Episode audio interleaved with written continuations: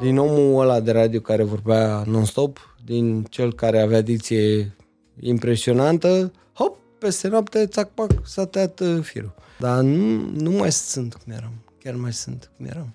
Și atunci, accidentul ăsta m-a învățat să vorbesc mai puțin și să ascult mai mult. La mine, orice, orice, că vorbesc cu tine acum, că am trăit, că am supraviețuit, este un dar. Este pur și simplu soartă. Așa cum am avut foarte mult noroc în viață, am avut și ghinion. Mă pot uita în spate și pot spune, bă, asta e viața mea. Sunt lucruri pe care nu le poți explica logic, oricât ai vrea. Ai fost cel mai bine plătit om de media din România? Uitându-mă în spate, s-ar putea să da. A venit cu ofertă de la antenă pe trei sezoane, 4 milioane de euro. 4 milioane de euro, uh-huh. doi oameni, un an jumate uh-huh. și ați refuzat. Am refuzat. N-am regretat nici când ai sub înghet. Care a fost live. șansa ta în accidentul de la schi? Șansa mea a fost simplă. De pe pârtie se vedea spitalul. Și între apelul de la urgențe și prima injecție au fost 12 minute. Schumacher, săracul, când a făcut prima injecție, au trecut o oră jumate. De la accident? Da. El a avut accident la 3 ani după. Tu și Schumacher ați avut accident în, în acea zi? Da, da. Tu ce ai înțeles din ceea ce s-a întâmplat? What goes around comes around, știi? Uh-huh. Întotdeauna primești exact ceea ce dai. Că m-am la un psiholog, m-a pus să fac ceva cu niște nisip, cu ce... Doamnă, eu vin după un accident în care au murit trei oameni. Ai pledat vinovat? Da. Ceea ce e normal. Era o, o culpă, totuși. Nu știi ce am pățit după... de aș pleca de acolo, de la radio. Poate că e greșeala mea și mi-o asum, poate cea mai mare greșeala vieții mele, dar de am plecat. Faptul că? Mi s-a spus să nu mai apăr pe post. Face asta din pasiune. Da. În momentul ăsta. Și n-aș lua niciun bani. Wow! Am câștigat destui bani de-a lungul timpului și acum probabil că trebuie să dau și înapoi din ce am câștigat. Că nu mai faci banii pe care îi făceai A, nu. acum de 15 foarte, ani din cronică? De foarte mult timp. Te uităm la viața în spate și viața cu suișuri, cu coborușuri, îți oferă o istorie frumoasă. E păcat să-ți bagi de Adevăratele valori nu se schimbă după vremuri. Purcari rămâne purcari din 1827. Salut! Bine v-am regăsit la Fain și Simplu. Sunt Mihai Morar și episodul de astăzi este cumva o poveste de, de viață uh, și am așteptat de foarte, foarte mult timp să fac invitația asta. Mai, mai degrabă, uh, mai mult a durat curajul de a-mi face uh, curajul pe care să-l am să, să-i dau un telefon și să-l invit la, la podcast. Voiam de mult să mă așez la o poveste cu Șerban Huidu, mai ales că, într-un fel sau altul, uh, poveștile noastre de, de viață, de carieră, uh, au mers în paralel. Niciodată nu s-au intersectat, dar în paralel am tot, uh, am tot trăit. Bine ai venit, Șerban, la Fain și Simplu. No, mulțumesc că dacă e să fim în, în asentimentul podcastului, uh, recunosc că eu am fost mai mirat. Zic, opa, mă sună Mihai. E așa și răspuns, ce faci, mă? Bă, uite așa, așa, că vino. Băi, vin. Și am să spun, uh, e adevărat că nu ne-am intersectat, dar uh, ani de zile, ani și ani și ani de zile am fost uh, old school boys, uh-huh. știi? Deci am făcut, uh, am fost competitori, ne-am respectat, ne-am porcăit, chiar nu contează asta, până la urmă rămâne povestea. Și povestea e o poveste frumoasă cu și despre radio, cum nu mai acum. Foarte puțini oameni în viața mea uh, am întâlnit care să iubească radioul cu atâta patimă cum l-a iubit sau îl iubești tu în continuare. Poate a mai fost Andrei Gheorghe, da. Uh, atât de iubitor de, de radio și întotdeauna încercând să-mi explic toate, mă rog, bifurile noastre, ca să vorbesc ca precum copiii noștri adolescenți, uh, întotdeauna am explicat prin faptul că tu pui foarte multă patimă în, uh, în meseria asta. Da. Faci radio cu toată ființa ta și de aici se naște patima. E ca o iubire de aia care la un moment dat poate să devină toxică. E adevărat, dar pe de altă parte aici te și contrazic, da, am avut noi mă rog, povești, am spus unui alt, mă rog, am avut. Și sunt, asta fac parte din istorie, ți-am zis. Pe de altă parte, când am plecat de la 21 și tu ai plecat de la contact la 21, am făcut așa rocada, uh, ținea legătură atunci cu Macavei. Nu știu dacă ți-a spus vreodată. Mhm. Și Macavei fiind fostul tău coleg de la Fostul meu radio coleg și, și care șeful a- meu de la Radio 21. Exact. Ră- Și am zis atunci, am zis, bă, Macavei, deci ai rămas cu radio la în pom. Ai un singur om bun. Ai morar. Și asta cred că am spus acum 20 de ani. Uh, greu să nu te prinzi care, care sunt oamenii care fac radio din plăcere și care sunt buni în ceea ce fac. Și atunci, în perioada respectivă, mie îmi pare rău că nu, când am preluat uh, uh, contactul, uh, n-am avut o discuție. Am avut cu Buzdugan. cu tine n-am avut. Uh, poate ar fi fost cu totul altfel uh, Acum, pentru percepută. mulți ascultători care probabil nici nu erau născuți sau nu erau în uh, Ei, conștienți Nu erau uh, în născuți, vremea respectivă. Uh, voi aveți un format de, de super succes, Cronica Cârcotașilor la Radio 21. Da. Ați primit o ofertă de la radioul unde eu și cu Daniel Buzdugan ne-am format, de la Radio Contact și ați transformat Radio Contact în Kiss Da. FM. da, da. Rocada, asta e rocada mare, rocada mică e că noi am plecat de la Radio Contact, cumva Bine, Buzdugan a rămas vreo două, trei luni așa, după aia Ciu, a fugit. Da, dar dacă voi nu, că asta îmi zicea Buzdugan astăzi, dacă voi uh, cârcotașii nu plecați de la Radio 21, Buzdugan și Morar probabil n-ar Da, fi da, existat da. niciodată Exact. pe radio. Pe, pe de altă parte, pe de alt, deci asta, asta e un lucru bun. Uh, Pe de altă parte, ce s-a întâmplat atunci, în vremurile alea Imemoriale. Uh, aproape că nu-ți mai aduce aminte, a fost uh, tot din pasiune pentru radio. Și de fapt uh, am o teorie, nu știu dacă să o spun, să a, o spun. În general, în România, după 90, da, uh, structurile securistoide uh-huh. aveau reprezentanți. Și atunci erau copiii. Acum sunt nepoți. Dar atunci erau copiii. Ca să fac o paranteză.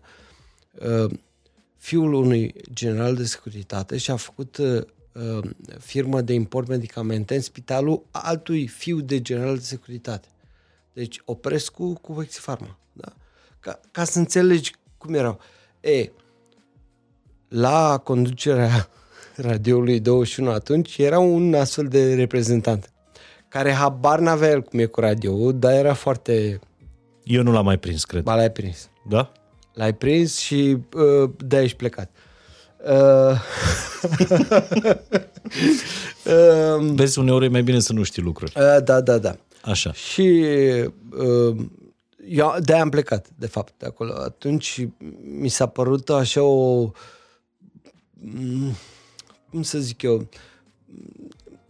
Lipsă de respect pentru oamenii care chiar făceau treaba. Eu f- am făcut uh, radio la 21 noaptea, uh, când veneam de la... mm, Aveam trei nopți, făceam trei nopți, după aia uh, vinerea uh, dormeam acolo pe canapea până la ora 11, la ora 11 făceam cu Parto, nu sâmbătă, făceam cu Parto și emisiune 6 ore și după aia duminică încă 6 ore și făceam aseu în aceeași perioadă, da? Uh, Tu erai student. era deja. așa la SEDA și Radio 21 era exact în spatele aseului. Plecam de acolo ora, dimineața la ora 7 așa.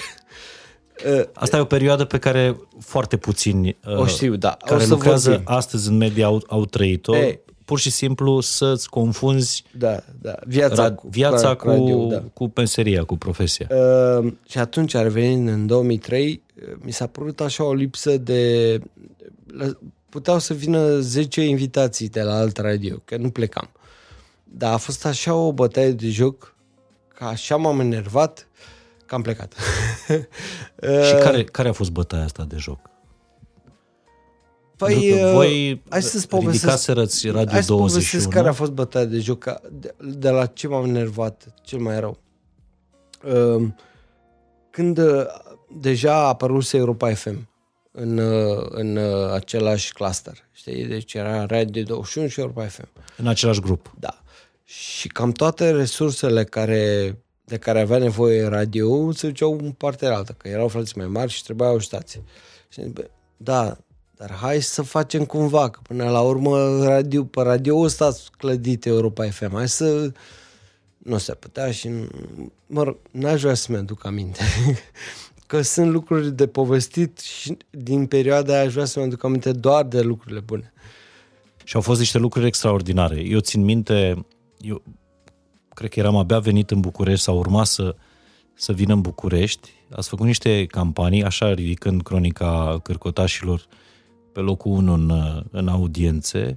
Ați făcut la un moment dat, ați dat un milion de lei Numai Patrachis, dar nu cred Nu, că... nu, nu, la Radio 21 A, era. nu, nu era. Era un... Da, așa trebuia să dăm un milion de lei. Uh, era o, un tip de, de uh, concurs pe care îl studiasem, uh, care era uh, uh,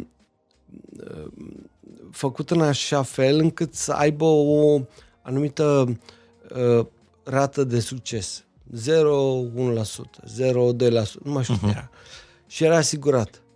Concursul era asigurat. Adică- O asigurare de, de acel un, un milion de lei dacă se întâmpla ca în cele trei luni cineva să nimerească, nu mai știu acum cum era... Nici eu nu mai știu, deci era cumva o, o șansă foarte, foarte mică. Da, dar era asigurată și șansa aia era asigurată.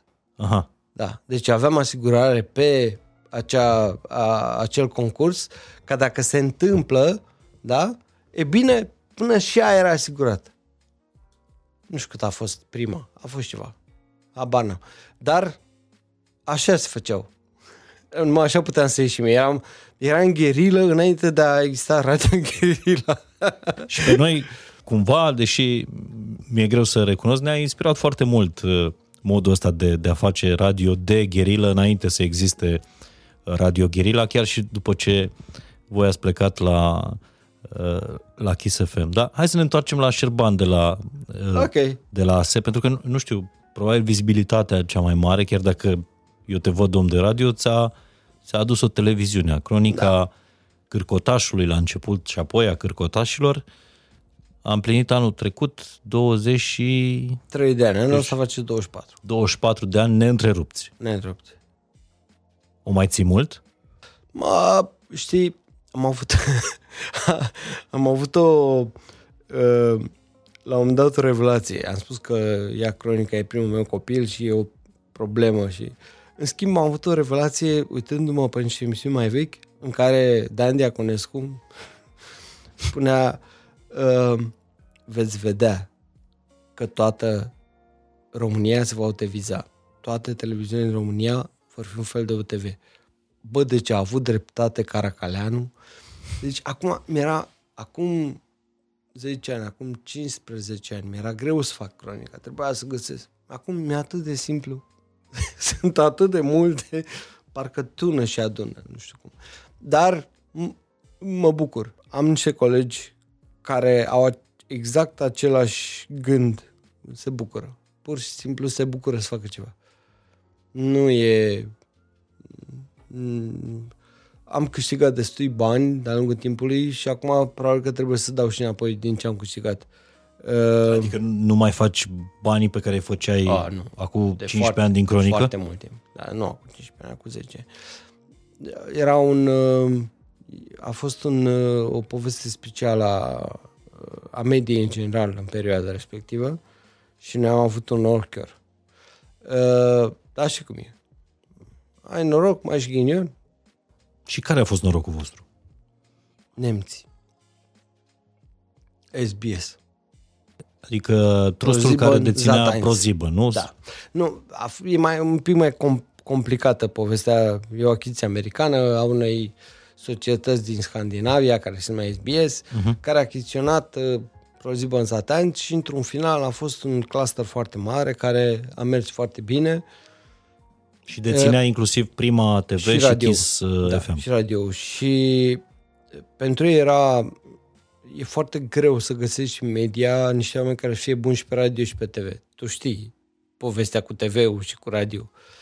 Uh, formatul nostru era în așa fel făcut încât eram bun și pe radio și pe TV. Și atunci, de frică să ne piardă, uh, au acceptat uh, niște salarii incomensurabile. Dar nu pentru bani făceam emisiunea. În schimb, am avut în perioada respectivă cea mai bună creștere, uh, cel mai bun marketing, uh, puteam să facem cam tot ce vrem. Deci, pentru mine, uh, perioada în care nemții au fost în România a fost cea mai bună perioadă. Asta însemnând perioada, ca ani? 2004 până când a apelat tot din nou în Burci în 2014, ceva genul, cam 10 ani. Deci asta a fost perioada de aur uh-huh. A de cronicii. Pentru noi, da. Da, deci și... pentru noi a fost o perioadă foarte, foarte bună. Și, da, finan- avut... și financiar și uh, uh, profesional. Crezi că au fost ani în care ai, ai fost cel mai bine plătit om de media din România? Nu știu alte salarii, dar uh, uitându-mă în spate, fără mânie, s-ar putea să da. Uh, erau, erau sume considerabile. Uh, da, și făceai. E adevărat că și făceam. Efectiv nu mă interesa. Chiar nu mă interesa. Tu știi foarte bine că aveam o alfa, ai venit odată și te-am dat cu alfa de ai povestit că cel mai rău m-a dat, m-a dat, m-a dat uite cu alfa.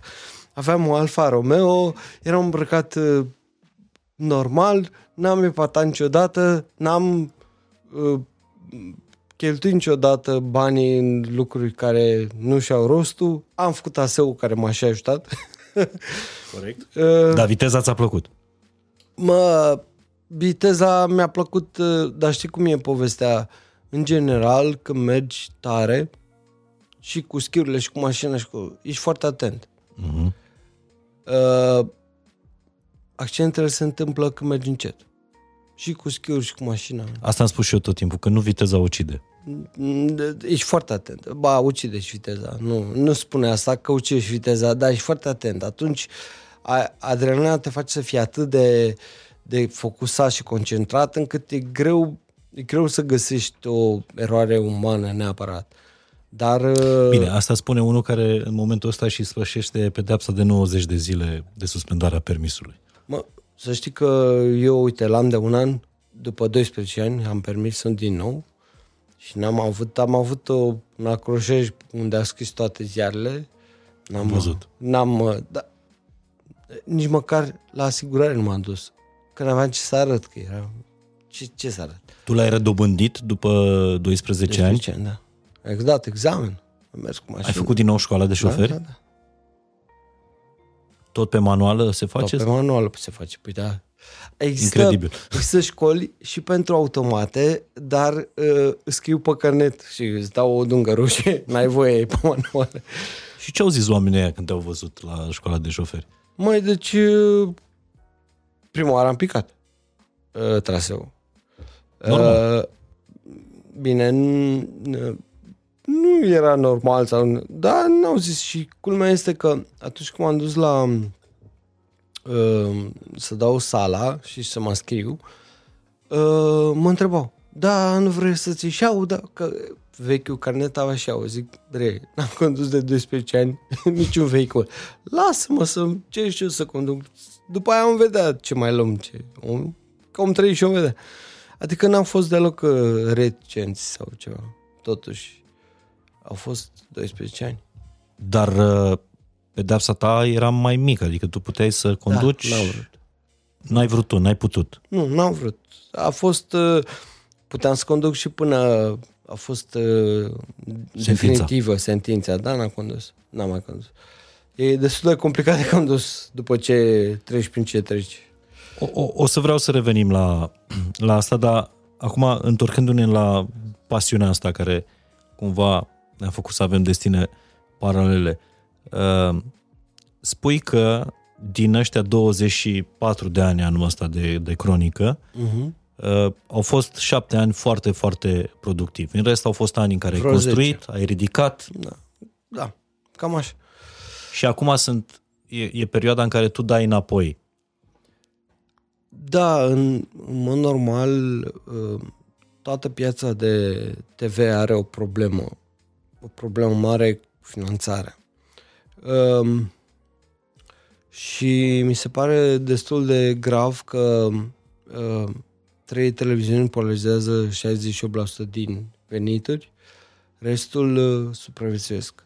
Adică ProTV, Antena 1, Canal D. Da.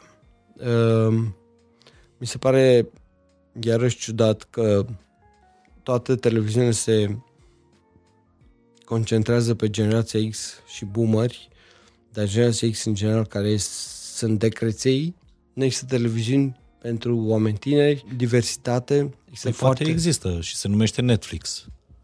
Sau da, dar nu e televiziune. YouTube. Nu e televiziune. Și YouTube-ul și Netflix-ul au înlocuit uh, o paradigmă. În ziua de la data de, la ora de, vezi serialul ăla sau filmul ăla mm-hmm. sau emisiunea aia. S-a înlocuit paradigma cu unde vreau eu, când vreau eu, mă uit la ce vreau eu, dar să-mi placă. Inclusiv podcastul ăsta al tău este în paradigma a doua. Însă televiziunea nu va muri.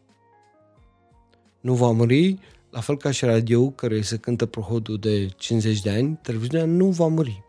În continuare, cele mai mari bugete se duc la televiziune. În continuare, cele mai interesante emisiuni se duc la televiziune. Dar nu despre asta vorbeam. Vorbeam despre cum supraviețuiește... Cronica. Nu, cum supraviețuiesc 90 de televiziuni din uh, uh, 32% da. cât a mai rămas În vremea de aur a cronicii, Prima TV era una dintre astea trei televiziuni. Nu. Ea nu mai e acolo. Nu, Prima TV a avut tot timpul o, o problemă. Așa a fost ea, tot timpul. Uh, gândește că atunci când au venit uh, nemții, parte din uh, profitul radioului, care era foarte mare, uh, susținea televiziunea. Ei n-au avut o gaură neagră în România, pentru că era radio. Incredibil. Un radio să susțină o televiziune Evident. nu prea s-a mai văzut. Evident. Deci, era Kiss FM susținea uh, uh, Prima TV. An de zile s-a întâmplat asta. Iar în momentul în care Sârbu a compresat uh, piața de televiziune de 5 ori, știai asta? Nu știai? Nu știu ce înseamnă compresat piața. Hai să zic. Uh, pe 1 decembrie, pe 1 uh, ianuarie 2009, după criză, uh-huh. 30 de secunde de spot la ProTV, da? Uh, la un punct de rating, din 500 de euro a devenit 100 de euro. Ce înseamnă asta? Cu Kiss TV, uh, noi făceam în jur de vânzări de 2 milioane pe an, 2 milioane de euro pe an. Anul ăla am crescut audiența, am crescut ocuparea, da? Și de-abia am făcut 400 de mii. Deci sârbul, dintr-o singură mișcare, a compresat piața de 5 ori. Încă piața în România... Nu ca... e la nivelul lui 2008. Nu, nu, nu, nu, nu. Ca și consum de publicitate pe cap de locuitori, este la jumate din Bulgaria. Da? În momentul de față, când vorbim noi acum. Deci, iată una deci dintre probleme Adrian pentru care au plecat nemții. De au plecat nemții. De au plecat da. nemții din România? Da, pentru că ei nu trăiau din banii uh, celor care își fac presă că vor să facă presă. Ați auzit vreodată nemții, Șerbane, luna asta nu avem bani să te plătim? Nu, niciodată. Dar românii ți-au zis că ai da. avut și români patroni. Da, mi-au zis și mai mult decât atât, niște patroni români nu mi-au plătit niște facturi de un milion de euro, adică cam 5 milioane de lei, sau șters, sau tăiat. Îi mai aștepți banii? Păi nu, că s-au tăiat. A tăiat judecătorul când i-a băgat în faliment. În schimb, și-a făcut nunta la Dubai.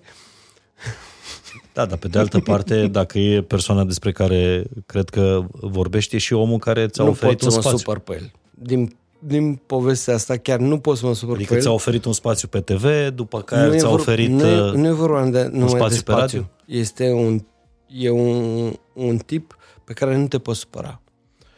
Uh, mi-a făcut mi-a făcut în, în, mi-a făcut la la deci fii atent negociez luni da, poți să-i spui numele ca da, să... eu pot să-i spun numele, să nu te superi să ferește, ca să, pentru conformitate. E, e vorba de Cristian Burci. Uh, ca să dai seama, deci am negociat cu un coleg de la uh, Brașov preluarea Mix FM, acum mulți ani. Deci am negociat și am vorbit și nu... Deci XFM fiind o rețea de radio. Da, era un rețea de radio.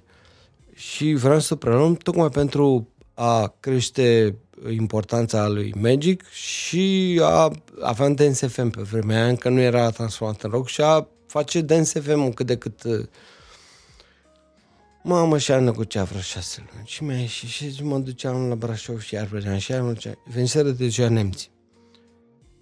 Și au zis că ei nu mai vor să cumpere. Și atunci m-am enervat și am zis că o cumpăr eu. Dar avea nevoie de bani, că nu aveam bani. și m-am dus printre alții la Cristi. M-am dus la Cristi, i-am povestit, a căzut totul, n-a, nu s-a făcut nimic. După o lună aflu că Kiss FM cumpără Mix FM de la Cristi Burci. Dar, repet, deci, șeful nu mă pot supăra pe tine. N-am, a, am zis, în momentul ăla am zis că plec, că mi-au dat o primă, nemții m-au ținut. Vremuri. Deci tu te-ai dus să-i cer bani împrumut lui Cristi Burci ca să cumperi uh, Mix I-am FM. spus și despre ce e vorba, da, așa, Da? așa. Și El a zis că nu-ți dă banii l-a cumpărat și a vândut la aia. la radio la care erai director. Super. Da, iar acum ți-am zis, apropo de asta... Ai- N-ai fost la nunta lui? Păi nu, că nu m-a chemat. A chemat, uh, a chemat oamenii care s-au supărat pe el. Eu, ne, ne fiind, neputând să mă supăr pe el, eu, pe mine nu m-au chemat la nuntă. Dar i-am dat mesaj și i-am zis, șeful, ăia 5 milioane de lei, un milion de euro, pe care prima TV avea să-mi dea de a șters uh, judecătorul sindic, ăia poți să-i spui că nunta a fost din partea mea. Să le spui tuturor. Ai adus vreodată bani de acasă în ăștia 24 Da, de ani de am cronică? adus. M-am dus. Uh, înainte de a veni nemții, uh, oamenii nu erau plătiți la TV deloc. Era, era o problemă groaznică. Și banii pe care îi câștigam la radio, uh, cred că vreo șase luni, i-am- m-am dus și împărțeam. Împărțeam la operator, la... să nu plece. Și erau ani în care cronica făcea super audiențe. Da, făcea și pe audiență, da. Probleme. Care, care e cea mai mare audiență pe care ați făcut-o cu cronica? Au, au fost ani în care vă băteați Nu, nu. umăr la umăr cu Dan Negru, dar nu mai știu cu ce Emisiune, da, cu Blondel. Uh, n-am, făcut, n-am făcut niciodată mai sus de locul 3, pentru că e emisiune de opinie.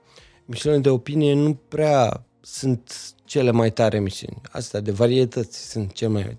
De exemplu, în momentul de față, cea mai bună emisiune uh, din România, pe gustul meu, da, este România Te iubesc, de la ProTV. Pe gustul tău. Da, pe gustul meu. Nu, așa, Poate și al meu, poate al... nu contează. Pe gustul, pe gustul mm. nostru. Bun. Uh, România TV face cea mai mică audiență la ProTV. Deși este o emisiune excelentă. E, Dar are, cred că are și duminici în care e lider. Nu, nu, stai. N-am, n-am spus că n- nu, nu face audiență astfel încât să-i bată pe ceilalți. Am zis, dacă e audiența ei comparată cu marile show-uri de la ProTV, da? E cea mai mică audiență. De la ProTV, din cadrul ProTV. Nu că nu, nu, nu performează pe piață. Asta, clar că face. Știi? Dar asta încerc să spun. Uh, Cronica a fost întotdeauna o emisiune de opinie care s-a folosit de umor. Nimeni, toți au zis că e emisiune de umor. Nu e emisiune de umor. N-a fost niciodată emisiune de umor. Întotdeauna râdeam de lucruri care nu e bine să se întâmple. Sau, mă rog. E, De oameni. și atunci, sau de oameni care fac greșeli. N-am făcut niciodată această... Uh, mi s-a și spus că, domnule, prea vă luați de oameni. Dar e bre că sunt în spațiu public, au făcut o greșeală. De exemplu, foarte multe relatări uh, uh, catastrofale ale lui Cătălin Radu Babaroase n-au intrat la cronică pentru că erau de la evenimente groaznice. Și n-au intrat. Când, Bun, hai să ne întoarcem la ce voiai să, uh, să, să, să demonstrezi apropo de uh, emisiunea cu cea mai mare audiență, dacă mai ții minte care a fost. Da, am avut o ediție în care a fost Teo, invitat. Ți-aduce aminte? Cred că o știu, da. Da. Adică, e, când edi- noi nu prea cred că toată România se uită. noi nu prea aveam invitați. Uh, Adică formatul era de așa natură încât invitații mai complicată. La tine la podcast e cu invitații. Plecase, de la, plecase de la... Nu plecase. Nu? Nu. Dar i-au dat voie. De la Pro. Da, i-au dat voie la Pro și a venit și a făcut uh, emisiunea. Emisiunea cu Teo a fost cea mai mare audiență pe care a avut-o cronica vreodată. Emisiunea cu Teo. Uh, emisiunea cu Băsescu n-a avut o audiență de mare. Dar Cred că era politician. Sau de ce? nu știu, dar n-a avut.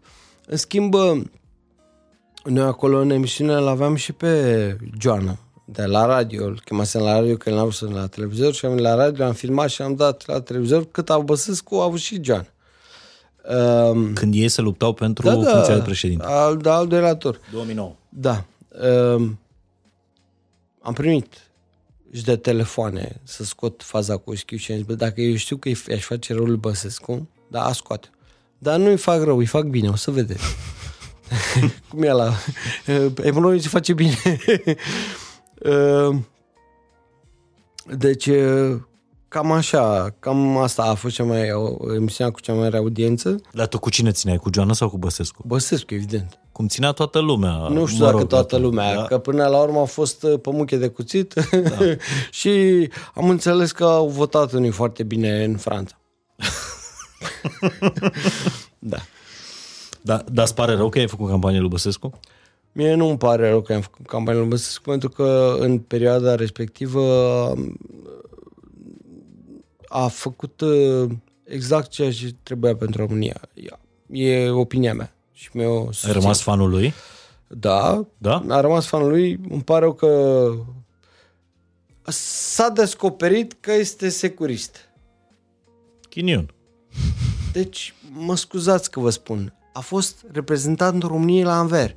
Ani de zile. Pe vremea lui Ceaușescu, cine dracu pleca din țara asta, nici musca. Și musca când ple- tre- trecea granița, avea niște grade aici. Hai să fim serioși. Mi-e greu să cred că au făcut poliție politică, adică că i-a turnat, că i-a, le-a... Asta mi-e greu să cred, dar nimic, nu poți să bagi mâna în foc pentru nimeni.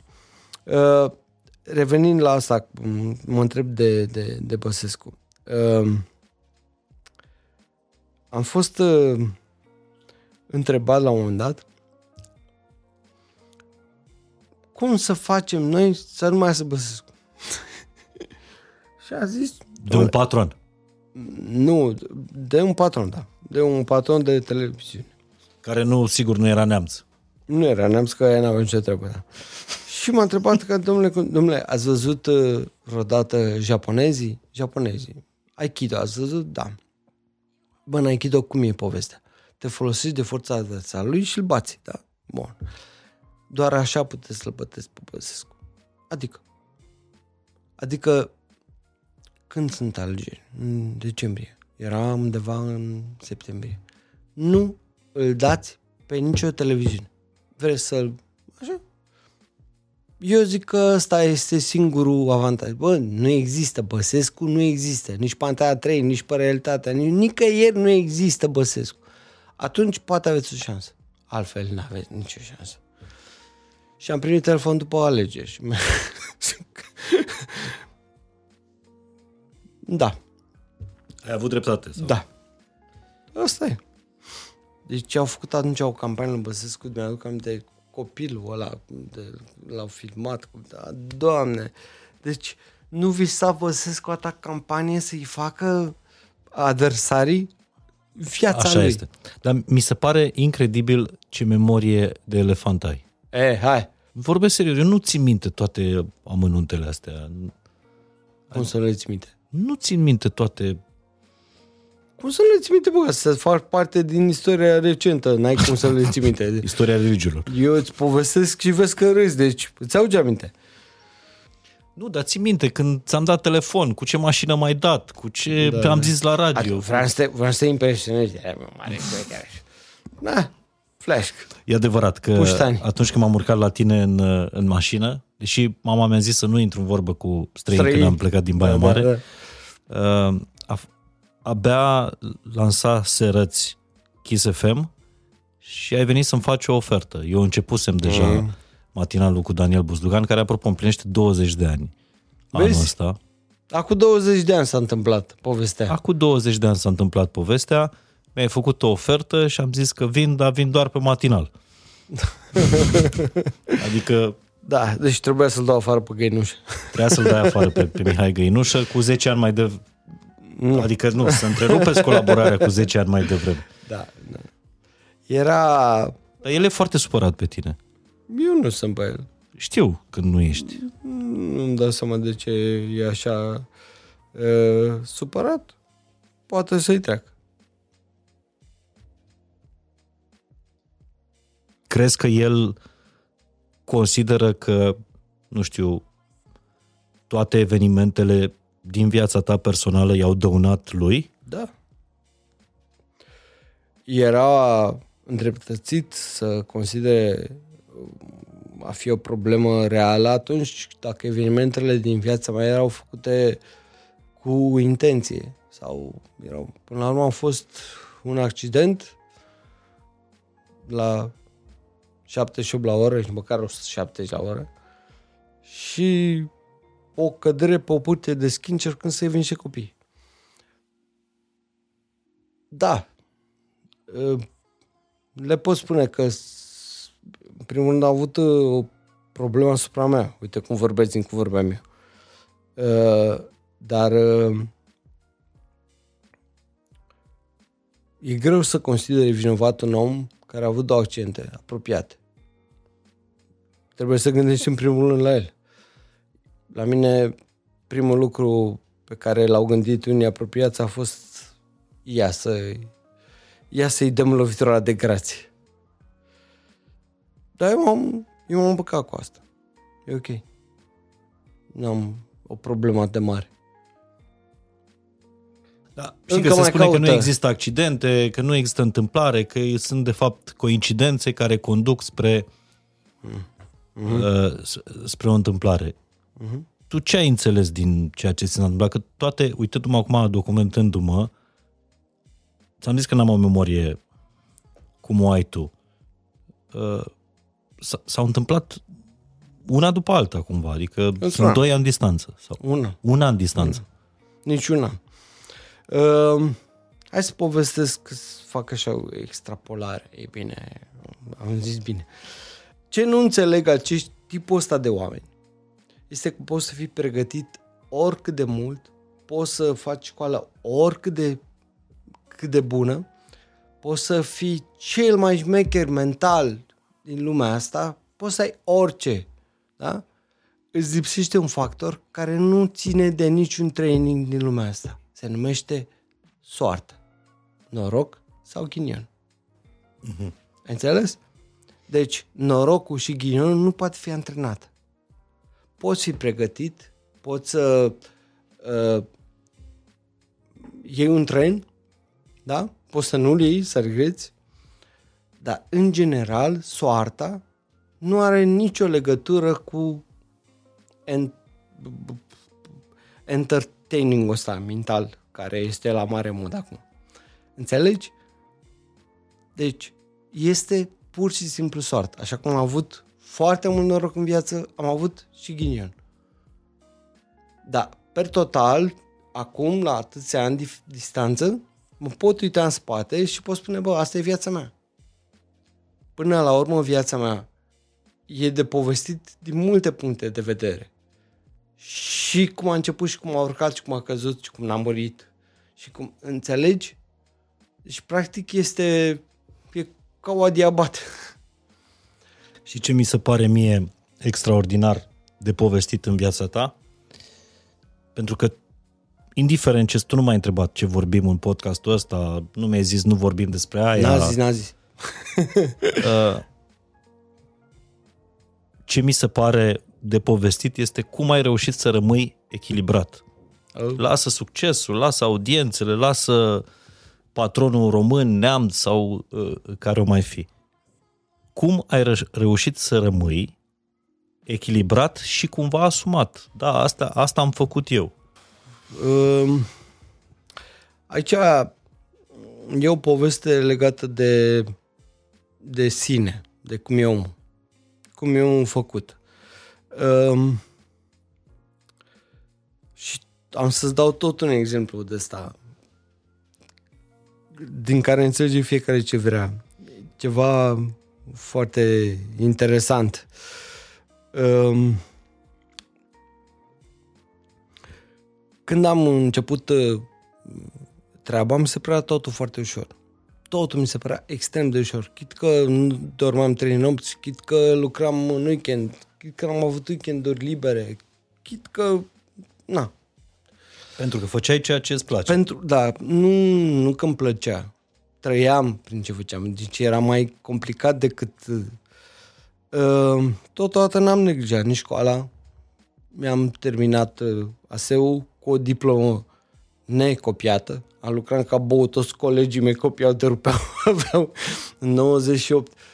Deci toată lumea avea, avea, avea tone de... Eu scriam ca prost. Mi-aduc aminte, se numea, lucrarea mea de diplomă s-a numit uh, Evoluția leului din 90 până 96 și cauzele care au influențat-o.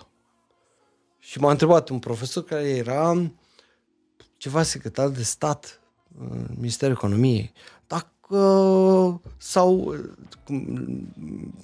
acolo când a prezentat, uh-huh. dar care sunt problemele? S-au rezolvat? Zic, nu s-au rezolvat, pentru că dumneavoastră n-ați rezolvat nimic.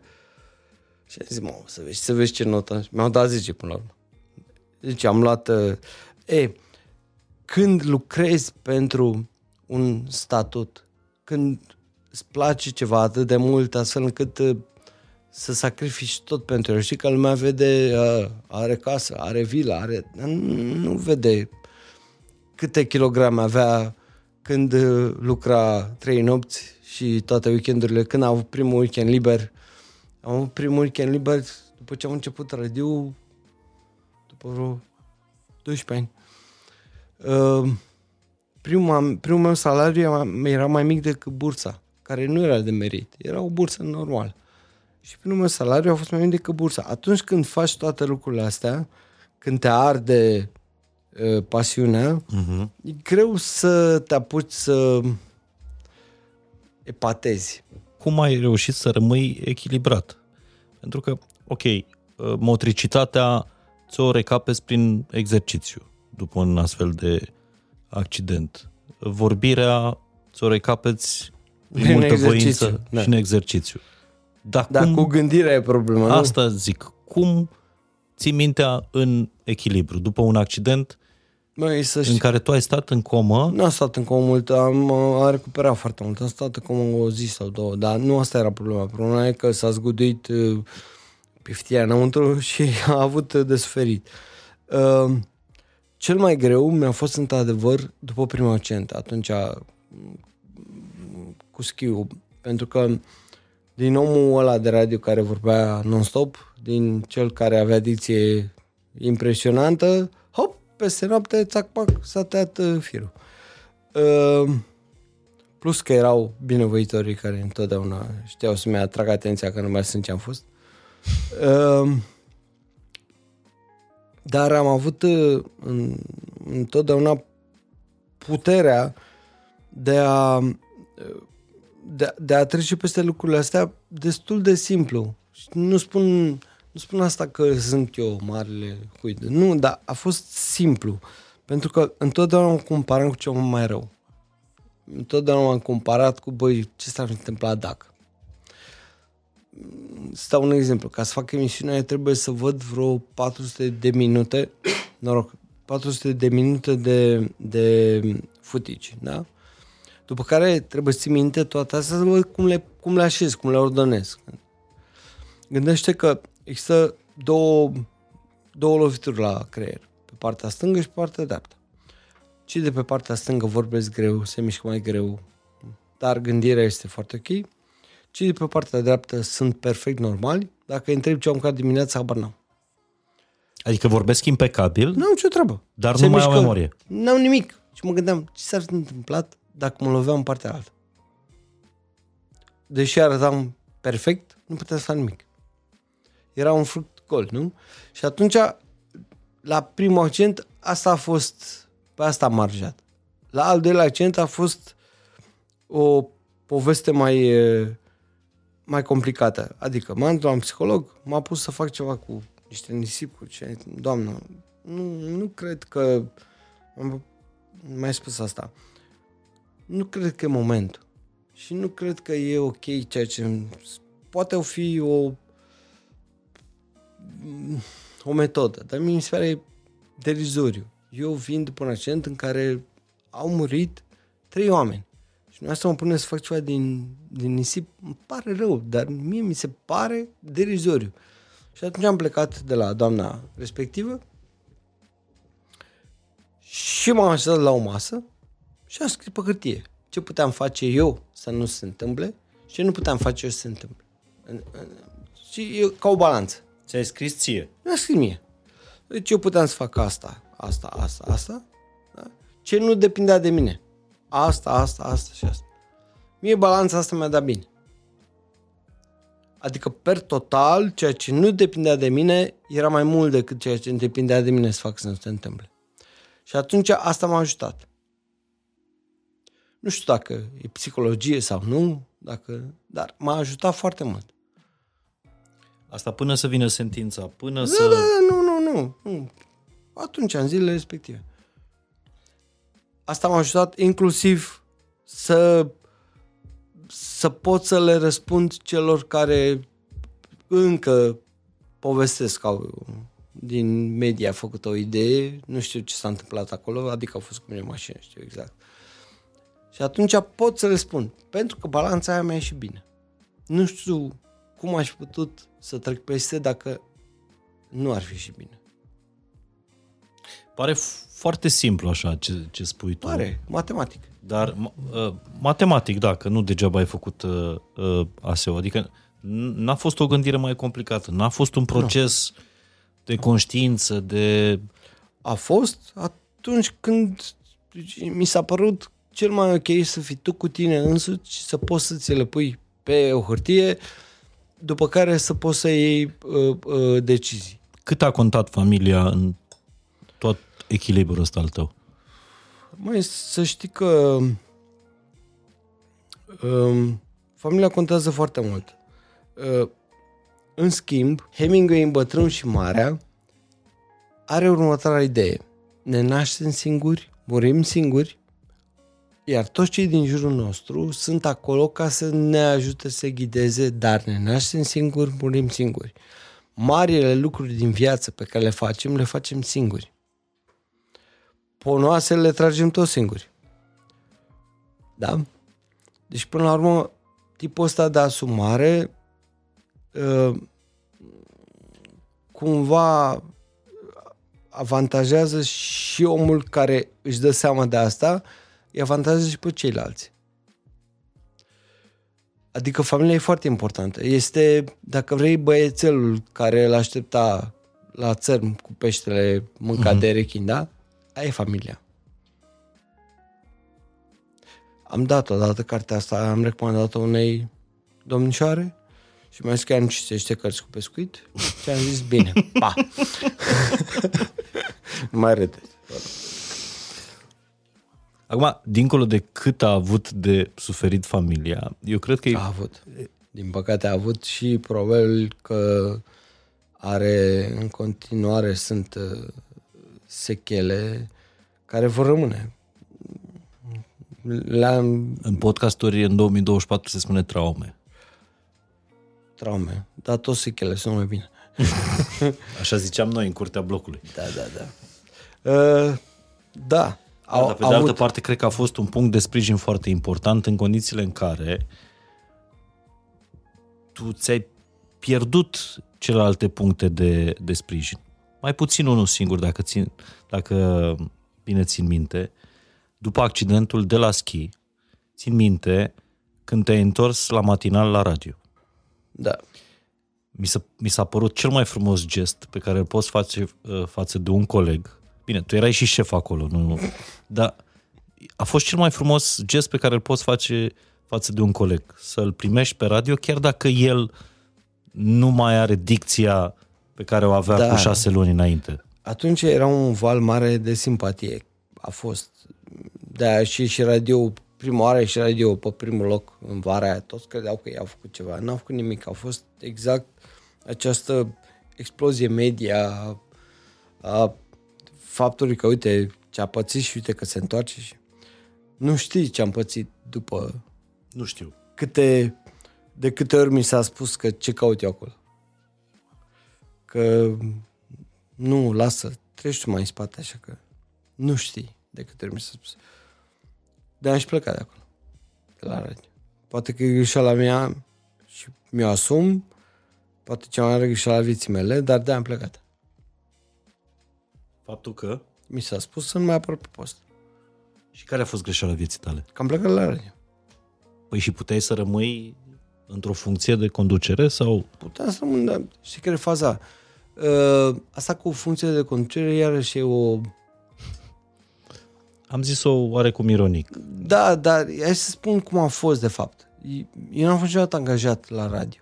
Eu aveam un contract pe firmă cu radio, în care făceam misiuni, le Cum se livram. numea firma ta? Hodorong? Hodorong, tronc. Așa nu se numește și acum.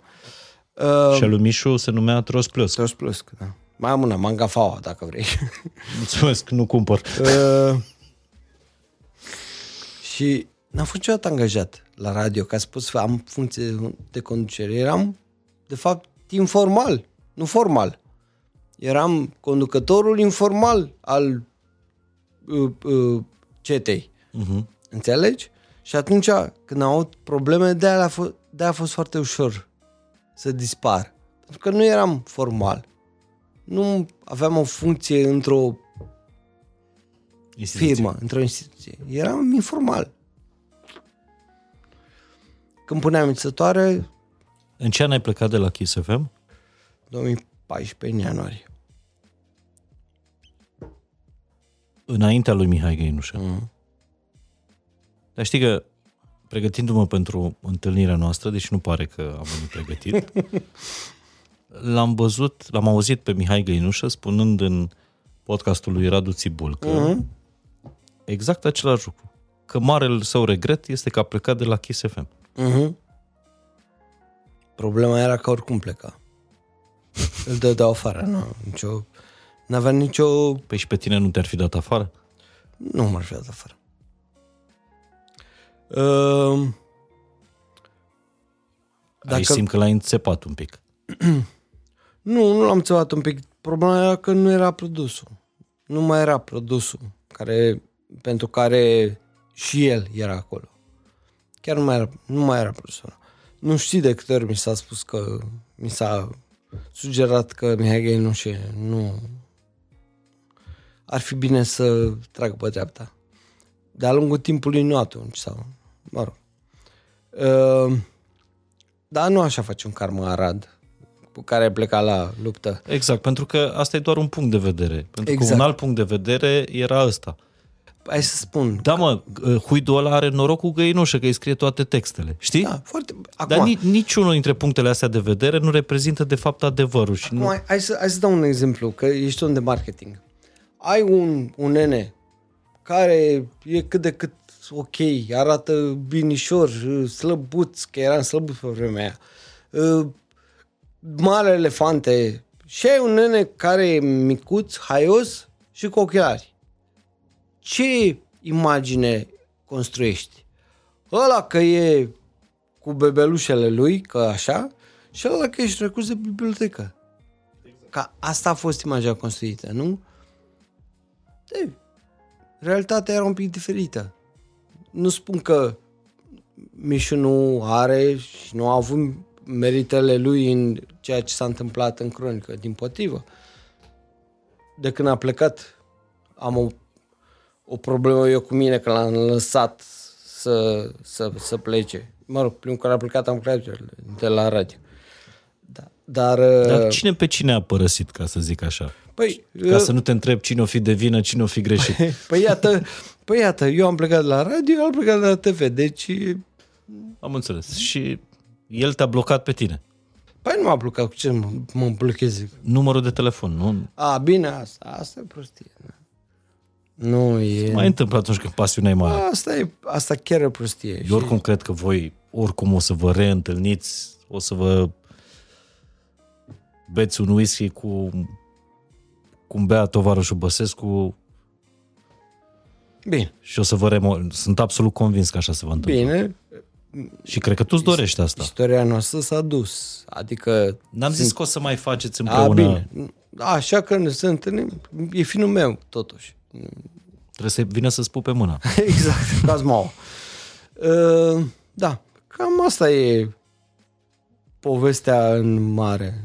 Dar crezi că în cariera ta ai, fost, ai avut momente în care ai fost foarte orgolios și orgoliul ăsta, pe lângă faptul că ți-a adus foarte mult câștig, ți-a și dăunat în unele momente? Acum e o confuzie și legată de orgoliu. E o confuzie. Orgoliu poate să fie ceva bun, dar poate să și ruineze tot. Uh, nu știu dacă neapărat sunt un tip orgolios, în schimb nu rămân dator. Niciodată în viața mea nu am rămas dator. Poate că e orgolios. Sau poate nu. Nu știu să zic. Dar aici e o vorbă care spune că atât așteaptă oamenii răi ca oamenii buni să nu spună nimic. Ce facem? Băgăm orgoliu sau nu e orgoliu? Vezi, e, e o nuanță foarte, Și foarte ascuțită. când spui că nu rămâi dator, nu rămâi dator nici când e vorba de răzbunare? Asta cu răzbunarea am ajuns la vârsta care, la care să cred că răzbunările au fost întotdeauna și vor fi niște copilării. Uh, și cred că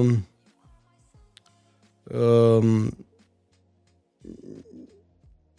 e bine să lași la tine, dar nu e bine să să, să vadă cel în pricina că ai uitat. Știi? Nu e bine să vadă că ai uitat. Să, să vadă că l-ai iertat, dar nu că ai uitat. Asta, cam asta a fost filozofia mea de viață în general. Acum, dacă dai după tabloide, sunt foarte rău. Și pe cine n-ai uitat din vocile care au încercat să te lovească atunci când erai căzut? Și nu la pământ, ci în râpă, că tu ai căzut într-o... Râpă, da, da. Bine, asta cu, ți zis că atunci a fost un val de simpatie senzațional. Valul de ură a venit la al doilea, La al doilea accident. Uh, Măi, sunt foarte mulți. Adică sunt mulți, a spune că i-am uitat, dar nu i-am uitat. Uh, dar uh, poate că uh, erau într-o într-un mediu care obliga să spună lucruri. Poate că era... Nu știu să zic. Sunt oameni, de exemplu, am mai spus-o odată, sunt oameni care mi-au fost apropiați, care au lucrat cu mine și care în momentele alea au făcut niște măgării incredibile. Dar asta e ciudat, că sunt oameni care mă știau, care mă cunoșteau. Persoane publice? Producătorul de la Observator, cu care am filmat Crăcotași în Europa, da? a avut pe 1 ianuarie, în 2013, trei știri cu Șerban Huidă. Toate nașpa. Trei. Și omul ăla l-a încărat în spate, în Amsterdam. Păi da, da, pe de altă parte, cred că era un subiect Păi nu, nu, nu. de Nu dezbătut, era. de, Nu. de făcut în observator. Nu, era pe 1 ianuarie. Nu avea nicio legătură.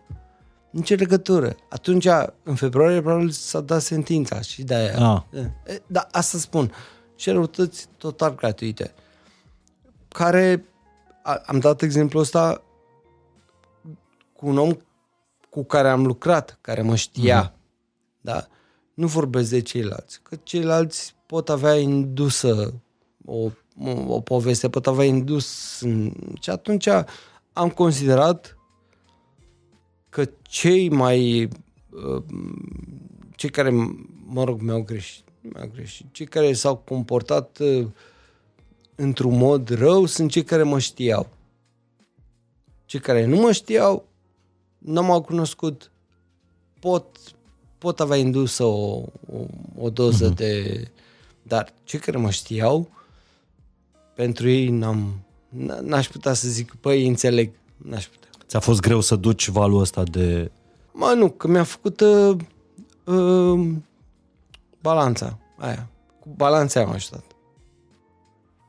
Pe de altă parte, nici nu cred că te-ai fi așteptat să fii ținut în brațe, Bineînțeles că nu. Doamne ferește. Asta mângâiat pe, N-ai pe, cum. pe creștet. Da, n-ai cum. E, e clar. E, e, era clar și era clar ce avea să se întâmple. Ți-am zis, pentru mine, singurii oameni pentru care am așa, un- încă am un, un gând ciudat, sunt cei care mă știau, care mă cunoșteau. Uh, au fost și străini care au spus de bine. Nu neapărat, nu că sunt nevinovat. A fost un articol scris de Pleșu în dilema veche, da? în care nu spunea că sunt nevinovat. Spunea că n-a văzut empatie. Da, după al doilea accident a fost. Mă rog, Da, nu e ceva, contează. apropo de, de asumare, că ăsta este cuvântul acestei ere pe care o trăim. Toată lumea Se e asumat. e asumată, dar nimeni nu e răspunzătoare. Mhm. Uh, tu n-ai pledat uh, nevinovat, Am nu? plecat vinovat. Ai pledat vinovat. Da. Ceea ce e normal. Era o, o culpă, totuși. Uh, Cea mai bună motivare a fost prima motivare a sentinței care a zis că uh, un grad mic de culpă a generat uh, o catastrofă atât o tragedie atât de mare. Și era adevărat că de mi-a ieșit bine balanța. Din păcate, ți-am zis, niciunul dintre trainerii care te învață cum să prinzi în viață lucrurile bune, nu ia în seamă soarta, norocul sau ghinion. Asta e o problemă foarte mare a lor. Când va exista primul trainer care va spune, băi, eu vă învăț cum să păcăliți soarta, e, ăla, ăla e șmecher. Dar până atunci, Crezi că face parte și din soartă faptul că s-a întâmplat, nu știu, cronica cârcotașilor și ai ajuns în culmi și face parte și din soartă faptul că ți s-au întâmplat două accidente Păi dacă coincidente? So- soarta poate avea ghinion sau noroc. Deci, practic, ei sunt cele două fețe. Mhm. Uh-huh. Da? Deci, și noroc și ghinion. Te că atunci când te uiți în spate, le vezi pe toate. Știi? Da, tot soartă e. Sau, Da, dar pe de altă parte sunt profesori care spun așa, nu contează ceea ce ți se întâmplă, ci, ci cum gestionezi tu ceea ce ți se întâmplă. Da. clar. Despre asta vreau să vorbesc puțin și cum ai gestionat tu, dincolo de a-ți face bilanțul ăsta. Cum ai, ai repornit în viață? Că ți-ai, ți-ai primit pedepsa, ți-ai primit o propriu public, Da.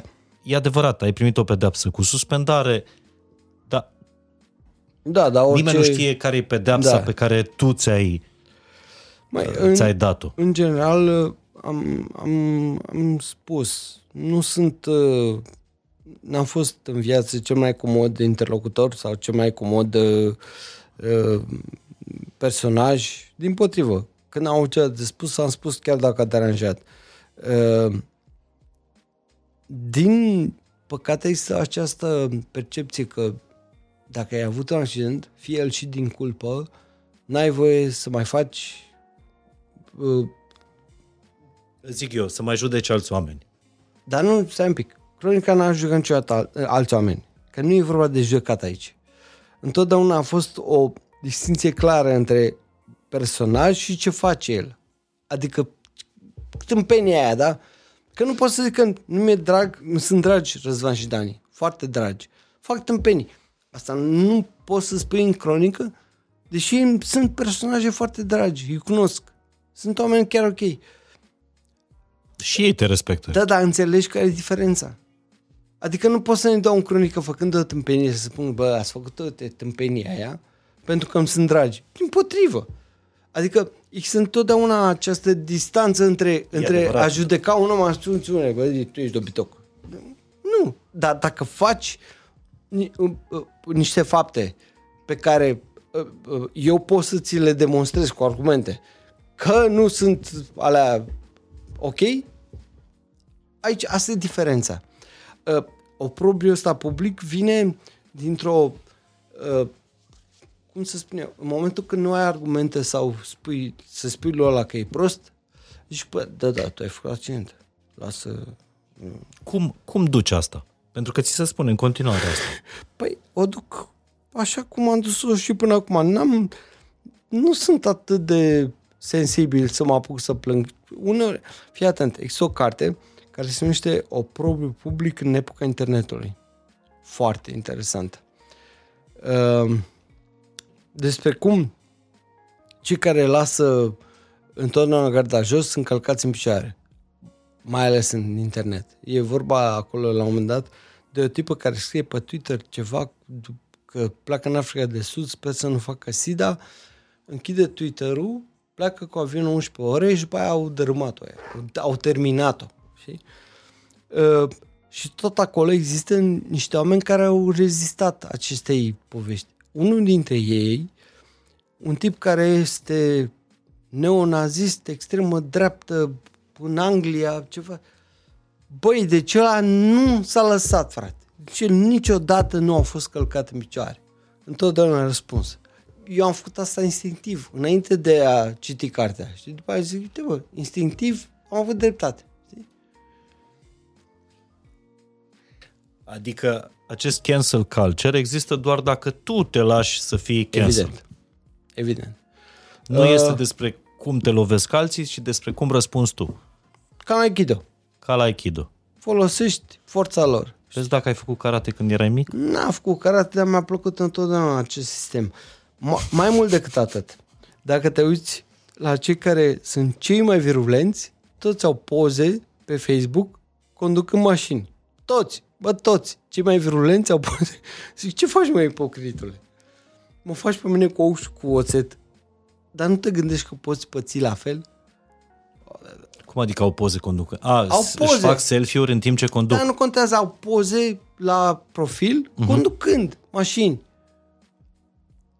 Deci 95% dintre cei care sunt cei mai virulenți sunt șoferi. Și atunci, răspunzându-le cu o poză, by the way, mai nou m-a și blocat uh, la un moment dat Facebook-ul, că de ce la, la o poză? Păi seamă că e publică, nu e un profil privat pe care mm-hmm. e, mhm. e un spațiu public, nu? Acum... A, și întotdeauna am scris, am scris, l-am dat replică, nu pentru ei, ci pentru cei ce citesc. Mm-hmm. Pentru ceilalți. Da, ești foarte pătimaș uh, uh, din punctul ăsta de vedere. Mi se pare că îți, mult timp am crezut că îți consum foarte multă energie pe chestii care nu contează. Dar acum am înțeles că de fapt ăsta este mecanismul tău de coping, ca să vorbesc ca specialiștii. M-aș fi așteptat ca după cele două accidente să te întorci. Adică nu mi imaginam Șerban Huidu existând în afara acestei industrii. E adevărat că nu mă așteptam să continui să faci cronica crugă, mă așteptam să faci altceva. Mm-hmm. Dar cred că dacă n-ai fi, n-ai fi continuat să faci asta, nu erai tu bine personal. Păi, de și spun că mi-a fost mai greu după primul accident, unde nu puteam să fac lucruri, față de al doilea unde puteam să fac lucruri. Uh, și lucrând este ca un lucru, munca este ca un panaceu. Nu universal, panaceu. Cum înveți să mergi, să vorbești din nou? Cum e să A, asta, te naști asta din nou? Asta pot să-ți povestesc că e, e interesant. Uh, aveam uh, acolo, după ce am ieșit din comă și pe primele trei săptămâni, uh, aveam un, uh, o tipă care era un fel de asistentă care se ocupa exact de recuperare. Olandeză. Uh-huh. În Innsbruck, dar era olandeză. O chema Pascale. Și primul, primul uh, uh, exercițiu pe care l-am făcut a fost să urc un etaj pe trepte. Știi că noi când mergem, nu te gândești cum mergi că duci piciorul înainte, că dul... Nu. Când uh, în noți, nu te gândești că în noți. Da? Ei bine, la mine aceste automatisme nu mai erau. și a trebuit să efectiv să dai ordini. Ridic piciorul, dă în față. A, apasă, mai tare. Și am urcat în un etaj de spital, un etaj, cred că erau 20 de trepte, într-o oră și vreo 6 kg de transpirație. Wow. Deci cam Așa... așa, Pentru că tu la fiecare mișcare Da, da, trebuia da, din, nu- să-i au- dai comenzi. automat, automatismul nu este prezent când ai traume de genul ăsta. Deci nu trebuie să, efectiv trebuie să-l înveți. Eu not, și acum, acum vin la not, la tine. În not de vreo 25 de ani, cel puțin o oră pe zi. În weekend nu. Da? Ba și în weekend uneori. Și când, m-am, când am venit, m-am întors din Austria, m-am dus în not, am notat două bazine și era smânec. Și zis, frate, sunt rău de tot. Pentru că era la fel, ridică mâna, du în față, șoap. Înțelegi? Deci nu, automatism nu era, nu era făcut. Uh, La fel cu, cu vorbitul. Am făcut la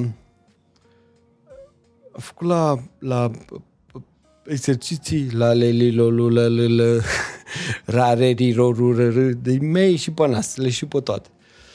de zic că pentru un om care vorbea cum vorbea, avea dicția pe care avea, n-a făcut o dată nici a venit uh, să facem dicție și proful de dicție zice că el cu Uidu nu lucrează că la e Oltean. la le zice pe repede și ok. Uh, Asta înainte de... Asta înainte, da. Și după asta a trebuit efectiv să înveți să vorbești. Efectiv. Uh, Partea asta de... Și acum, ce se uite, zice, a, e greu, nu-i vin cuvintele, uite că vorbește greu. Nu e așa. Nu e așa. Mai am, mai am o problemă când beau un pic. Dacă beau un pic, îmi par, orice. Uh-huh. Pentru că vorbesc așa stâlcit, când beau un pic, vorbesc mai stâlcit. Deci că îți bea turtă. Uh-huh. Dar nu sunt bea turtă. Tot ceea ce ești în momentul ăsta a fost obținut cu, cu eforturi foarte, foarte mari. Adică tu ai pornit Au de la fost, da. sunete de bază, da, nu, da, nu, ce faci? Da. Uh, am, am mai avut, îți mai spun ceva foarte interesant.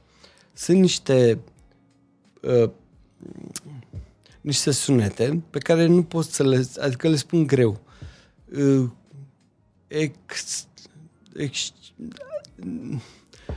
și atunci, partea de radio, că ești om de radio, m-a ajutat enorm.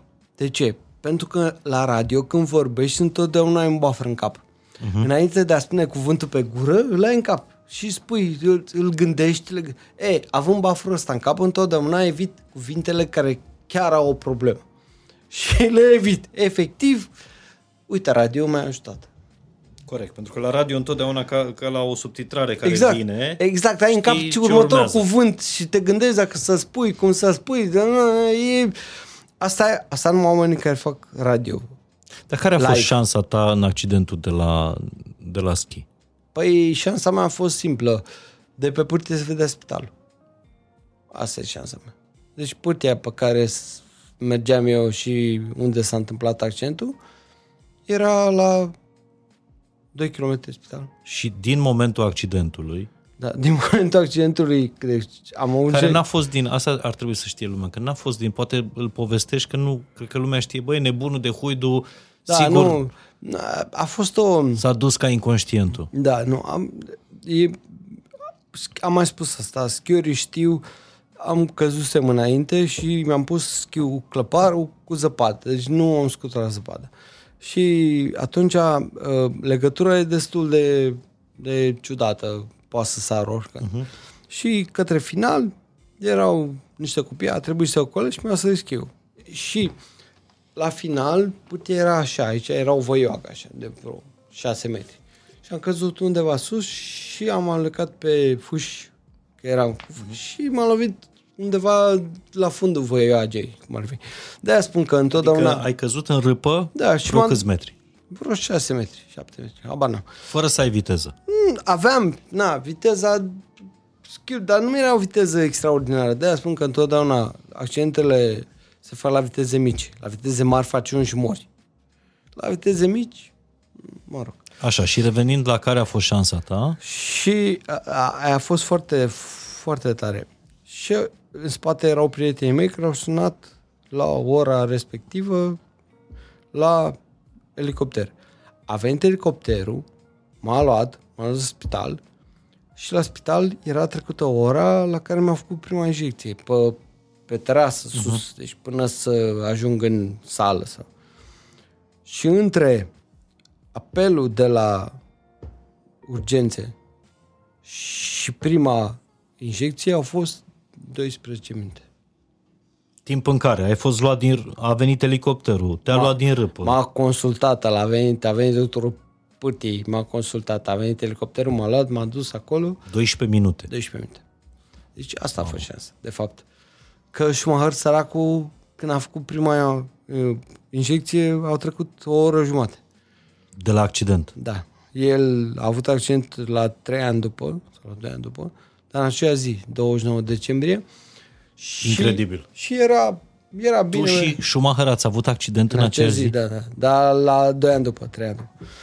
Și uh, ce interesant e că l-au luat, l-au dus la un spital acolo de un fel de Sinaia, să seama, că și nici în spitale senzaționale astea mici. Și acolo, făcând poze cu oamenii, hă, hă, hă, și l-au luat, l-au dus la spital și prima injecție a făcut-o la o oră jumate. Wow. Deci, cam asta e diferența. Dar, mă rog, Cam asta este explicația științifică a șansei, soarta, soarta, soarta. a soartei. Sau, Poți să ai lumea la picioare, cum era? da. Da, tu, tu știi asta, că la tine e fain, mă. Da. Uite, poți să fii Schumacher Da. Dacă n-ai Contează soarta foarte. lui Șerban Huidu. E, uite, vezi, so- probabil, probabil că era bine dacă să nu se întâmpla. Dar dacă s-a întâmplat, a trebuit Și să fie... atunci, de aici și mindset-ul ăsta, că așa se spune, Șerban. Mindset. A, De așa. aici și mindset-ul ăsta. Băi, se putea întâmpla mai rău. Mind configuration, exact. Tu așa te-ai Așa, setat așa m-am setat. Dar și asta te-a ținut da, în, Asta- în, în modul echilibrat. Asta este e una, unul dintre sfaturile pe care le-aș da unor oameni care trec prin această situație. Uh, De exemplu, um, asta e interesant de spus. Um, Scorul comei, conștiinței, de fapt, este scorul Glasgow. Uh, o scară de 15, 15 ești normal, 13, 15 zevi, 9, 13 zevi cu sechele, uh, 5, 9, ai șanse sub 10%, e undeva 9, 33. Eu am avut uh, și pe pârtie și la spital am avut 6. Deci la mine orice, orice, că vorbesc cu tine acum, că am trăit, că am supraviețuit, este un, un uh, uh, dar. Minune, un un, da, miracol. un dar. Mai tare, ca- sub 5 e moarte clinică. Mai tare ca mine este Cotabiță, care a avut 3. Adică el a avut sub... El a avut mult mai rău. A fost, dar el n-a avut un traumatism, a avut un AVC. Și am fost și am văzut. Și am zis, băi, fii atent aici. Vezi că mergi mai bine, mergi mai prost, mergi, nu te speria. Că ușor, ușor, mergi unde trebuie. Dar nu te speria când vezi că mergi, dai înapoi un pic. Că nu e o problemă, o să mergi mai bine. În primele șase luni te recuperezi ca un 80% și în următorii 2 ani încă 20%. După aia, mm, cam greu. Deci ce n-ai recuperat atunci, de e foarte important atunci, Atunci. să faci tot Da, ceea ce... da. deci în primele Ce de șase făcut? luni recuperezi ce mai mult.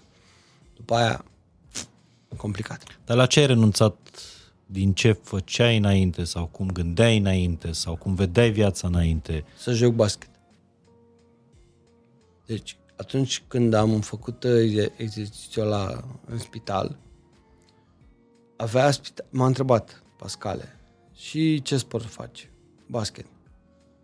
Hai, să mergem.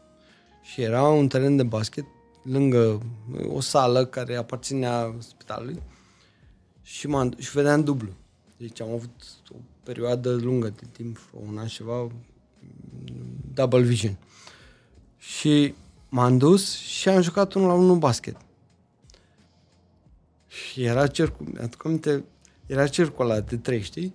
Am închis, am pus, am închis ochiul că nu vedeam, cu doi nu puteam. Deci cu unul închis, pac, coș. Iar Pascal, iar la mingea, iar pac, coș. La care i-am întrebat, "Ce- dar cum jucai înainte să fii, îți ai accentul? Zic, nu vrea să știi că nici eu nu o să mai joc de acum înainte, că văd cum e, e greu să motricitatea nu mai e aceeași, nu mai e partea dreaptă, nu mai e cum era. Și da. în notul cum... În notul pot să-l fac. Da? Mm, E ok. Dar la basket, unde chiar îți trebuie o coordonare mai bună, e mai complicat. Dar acum, dacă în caz că, nu știu, cineva care ascultă uh, poate avea o întrebare. Accidentul cu mașina n-are nicio legătură Am făcut... cu A, fost, sechelele da, a accidentului de la schi. a fost asta, a fost o... E s-a întâmplat la aproape o lună după. Uh, La 8 luni? da. Nu aveam mai mult. Nu, mai mult. Un an. Uh, Un an și ceva. Nu, nu, nu. În, în octombrie a fost. Octombrie, 11 luni, a, Da? cam 11 luni, cam așa. Uh, povestea a fost așa, multă lume a zis, domnule, l-am văzut că vorbește greu și că are probleme și că... Ei, e o diferență foarte mare între uh, a, a nu avea instincte și a nu lua decizii cum trebuie și a vorbi mai greu. Uh, După accent am plecat direct la Innsbruck și am făcut un test de abilități. Da? Tocmai pentru ca să, ca să scot uh, aceste pove- El este, testul ăsta este la dosar. N-a apărut niciodată în ziare. Îmi dai seama că ziarele era complicat să... Și testul ăla am ieșit peste medie la toate. Deci era, era foarte ok. Aveam Reflex. reflex. Da. Da. Da? Deci nu era o problemă din punctul ăsta de vedere. Da, vorbeam mai greu, asta e cu totul altceva. Da, recuperarea s-a făcut ca la carte și ți-am zis, în primele șase luni recuperez cam 80% din ce, Era înainte. din, din ce erai. Acum, ă, că nu o să recuperez niciodată 100% de cum eram înainte de accent, asta e clar. Că n-ai cum. Dar peste medie sunt. Ok. Nu e o... Adică a vorbi mai greu nu înseamnă a nu avea reflexe. E, e o diferență la cel la pământ. Da, mie îmi place... Tu, tu, ești, tu ești clar simplu. Acum am dat seama. Eu toată viața am crezut că tu ești foarte, foarte complicat. Aia te fleșcă. Nu, ești foarte simplu, că te-am întrebat. Și cum s-a schimbat viața ta? Ce n-ai mai putut? Și cum după accident? N-am mai putut să joc basket. Păi Mă gândeam că îmi dai e un cel- exemplu, că am văzut uh, lumina din oameni, A, că nu. am devenit mai E cel spiritual. Că... Ascultă-mă, trebuie să vorbești exact Mie mi se pare că am robodit și am, aș- eu am fost întotdeauna așa.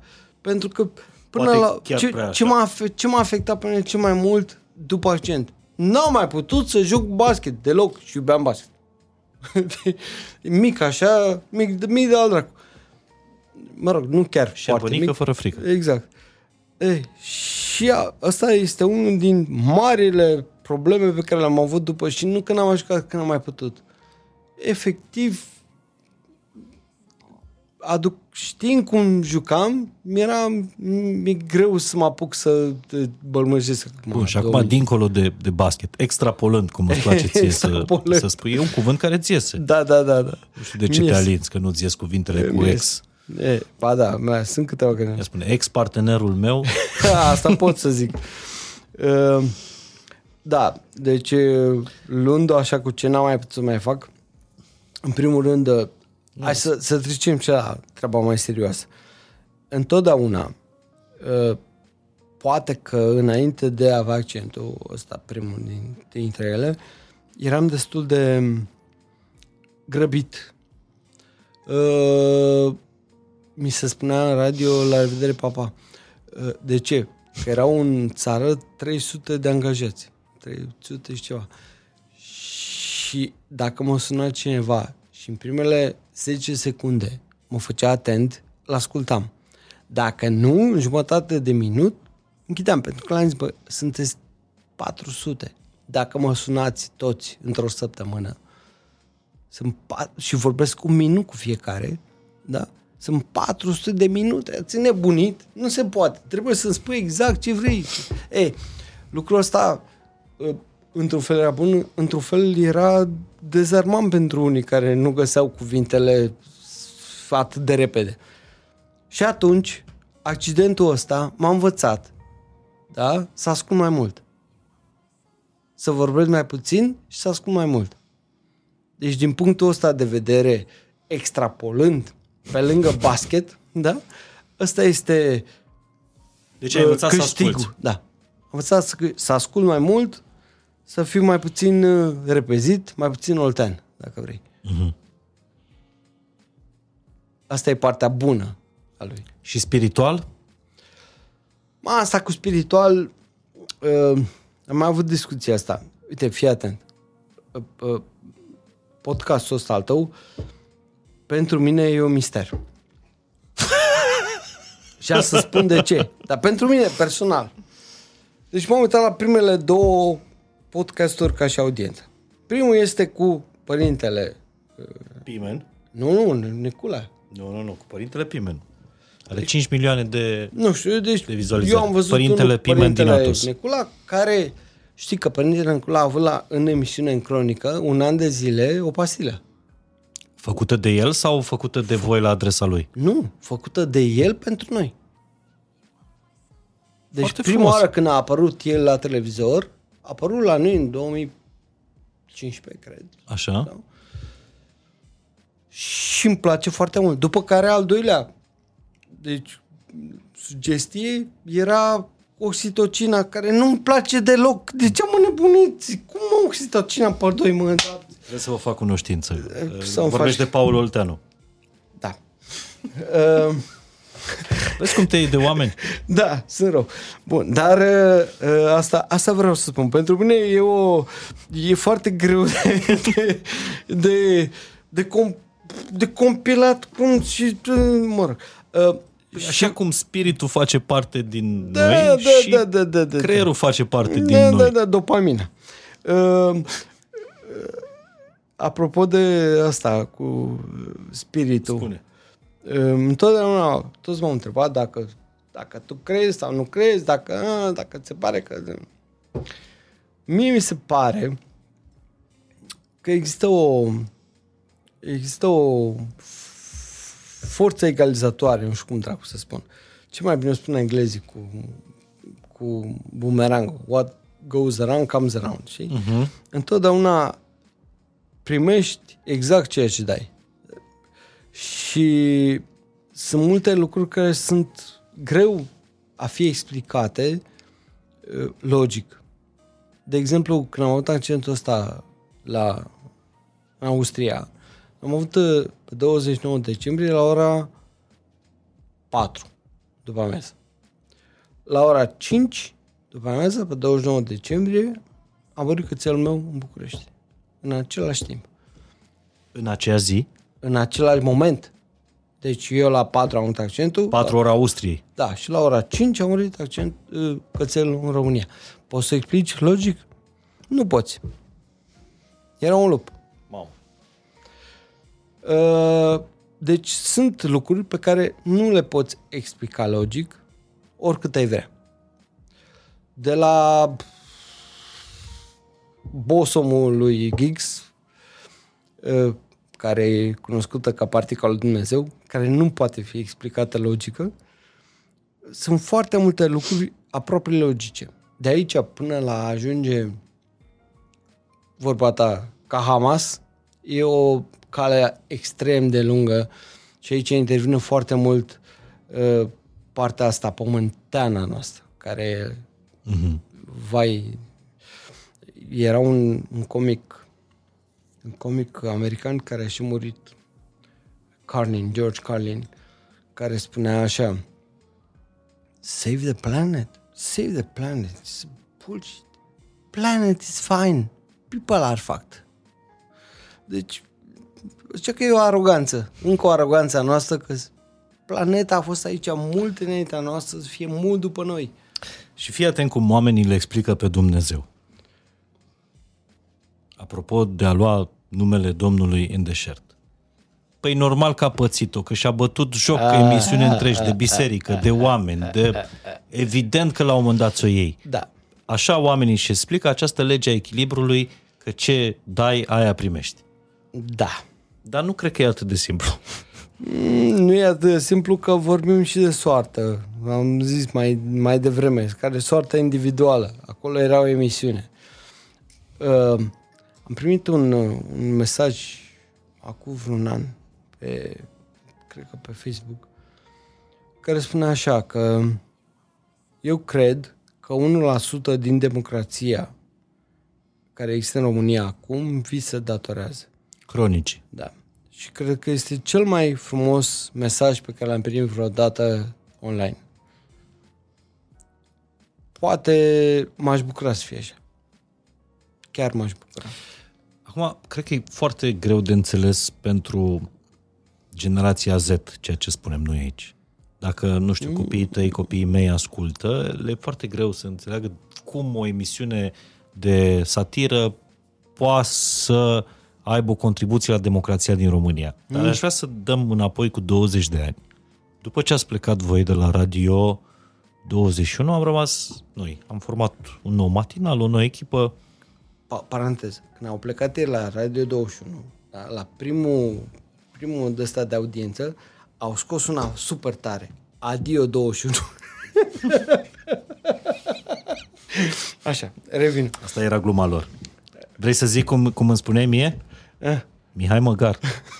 Buzdugan și Măgar. Hai. Vrei să zic Ai cum... făcut tu ceva de mai supărat. Na, Păi, nu se spunea mie Respiram și vorbeam la radio. așa. Ai, lasă în că ai același făcut timp tu cu ceva. tine, la aceeași Na, na, oră. na, na. Fii atent. Și cea mai... Una dintre cele mai nefericite zile din viața mea a fost când ai zis ceva cu Mihai Măgar. Voi erați la Kiss, noi eram la 21 și... Da, Ne nu, mai- Da, ne, ne tot dădeam. Dar era pasiune, era pasiune. Uite, nu se Exact. mai întâmplă asta acum. Păcat, Uneori mi-e dor. păcat. Sau nu. Na, nu știu să spun. Și la un moment dat ai zis tu ceva de genul Buzdugan și Măgar și am luat centrala aia telefonică, radioul ăla de lângă mixerul de emisie, l-am luat și l-am aruncat.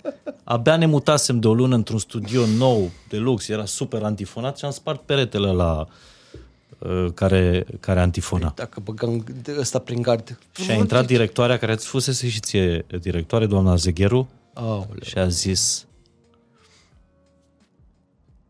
cred că n-ai înțeles nu-mi doresc un al doilea hui din radio ăsta. și atunci am aflat că, de fapt, și tu ai aruncat tot cu o centrală telefonică, Da, da, da, da. cu niște ani înainte, când erai la 21. Da, dar nu era doamna Zigheru, era, mă rog, Era altcineva. da. Așa, era și altceva. apropo de democrație, a, a, a fost un moment când voi plecaserăți în care, și eram deja bine, nu mai eram Adio 21, eram din nou Radio Mm. 21, Păi nu, că voi eram ați pe loc. spus, nu, când ați plecat la ZU, voi ați spus adio 21. Ah, Adio 21, Așa ok. e, Și adio eram, 21, 2,4. aveam audiențe foarte bune și așa mai departe. Și e un zvon că de la 1 ianuarie, era până la începutul lui decembrie, de la 1 ianuarie Radio 21 se va transforma în radio politic sau ceva de genul ăsta de, de știri. Adică atunci presiunile erau foarte, foarte mari. Atunci chiar exista Partidul Stat, adică să ne aduce aminte că era guvernarea Năstase, era, era groasă. Da, hai să vă zic eu una mai tare când am început cronica. Că asta e ca să-și dea seama copiii, uh-huh. da? Cam cum era povestea. Uh, Cronica a început la radio într-o zi de sâmbătă, dimineața, de la 11 la 2 era. Uh, Vreau, s- voiam să, să, să dau știri de pe internet. Uh-huh. Care de-abia se înființase atunci, era 97. Se era, înființase băi, internet. Era, da, pentru România de-abia se înființase. Ce vor... Deci erau patru noduri în toată țara. Și unul la, la aici și mă rog. Și am tras internet, am pus prima săptămână când să scrie și că nu mergea internet. Da, nu mergea internet și am început să scriu Și era un pamflet politic, politico-social, așa, uh, scris Sala Caragiale, cam așa scrie, așa era scris. Uh, Tu n-auzeai că erai în Baia Mare, că nu vezi în București. Asta se întâmpla în 98. Eram neînțărcat încă. Bun. Uh, a doua săptămână n-a mers internetul, am scris și eu, a treia săptămână a mers internetul, dar am scris tot eu. Și așa a început cronica, de fapt, Cârcotașul lui. cârcotașul lui. Uh, Radio 21 era o rețea de radiouri Mică. mică, erau 10 radiouri. Aveam un radio în Alba Iulia, un radio la Sinaia, un radio, deci niște locuri de astea disparate. Și aveam la Tulcea un radio pe AM, pe unde medii. Deci era un unde medii. Și ăștia preluau de la București o parte, făceau eu o parte, aveau, mă rog, preluau de la București integral cronica. Și atunci era guvernarea um, CDR. CDR. Constantinescu, Emil Constantinescu. și era, era uh, uh, nu guvernator, uh, prefect, era unul de la Uniunea Forțelor de Dreapta, care a auzit el ce fac eu la radio, a pus la telefon, a dat telefon la București și a zis, măi, oameni buni, eu aici local am o problemă. Cu cine? Uite, e unul la București care face emisiune și face mișto de noi. Ia, vă rog eu să faceți ceva. Vrei, stai așa că e București, nu București. Atunci să nu mai emit aici, la Tulcea. Păi ce facem aici? Înțelegeți? Cam așa era.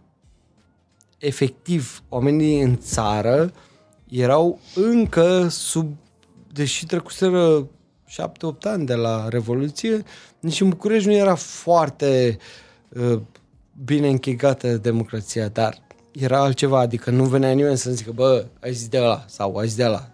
Era complicat să-mi închidă gura. Dar ăla, la Tulcea, avea o problemă reală. Adevărul că liber, cu adevărat liber, cam după 2004 s-a putut vorbi da. în România. Adică atâta vreme cât mai... Noi am avut noroc la, la cronică Nu, și noi am vorbit liber, dar liber și fără frică că, nu știu, mâine Da, ți se da. va întâmpla ceva. Nu, dar mi am vorbit uh, liber la Cronica la TV și o să vă spun de ce. Atunci era, uh, prima era sub influență PSD. Numai că PSD era foarte mare, avea latura cu tare, latura cu tare, latura cu tare.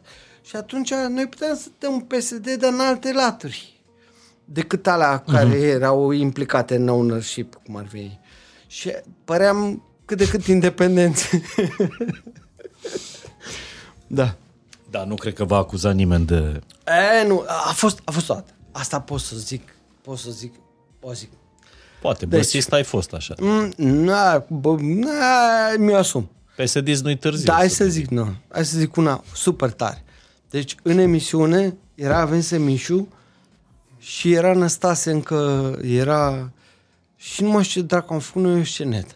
Și l-a sunat Năstase pe șeful. Și zice, păi, am auzit că la voi la cronică acolo, eu am, nu știu, câte case, patru case, nu știu.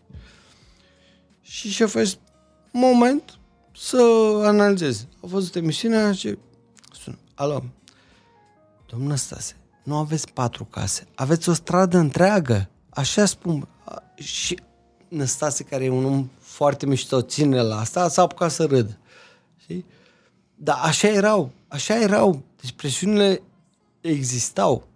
Foarte Poate, mari. poate cei care se uită la noi acum zic, hai bă, că Tu dai glumesc." seama că noi după, după dezastru pe care l-ați produs voi cu tremurul de audiență plecând de la, de la 21, ne-a trebuit vreo 2 ani și încercări. Nu mai ții minte că venise HiQ să facă matinal, da, era ceva... E groaznic. Și în sfârșit ajunsesem din nou bine în, în audiențe și evident că atunci inclusiv matinalul de radio însemna să vorbești mult despre politică, cu oamenii erau și da, interesați, erau și personaje și evident criticai puterea. În 21 fiind deținut la vremea respectivă de o fundație a partidului, a PDSR-ului sau ce era? PSD-ului. PSD. PSD-ului atunci.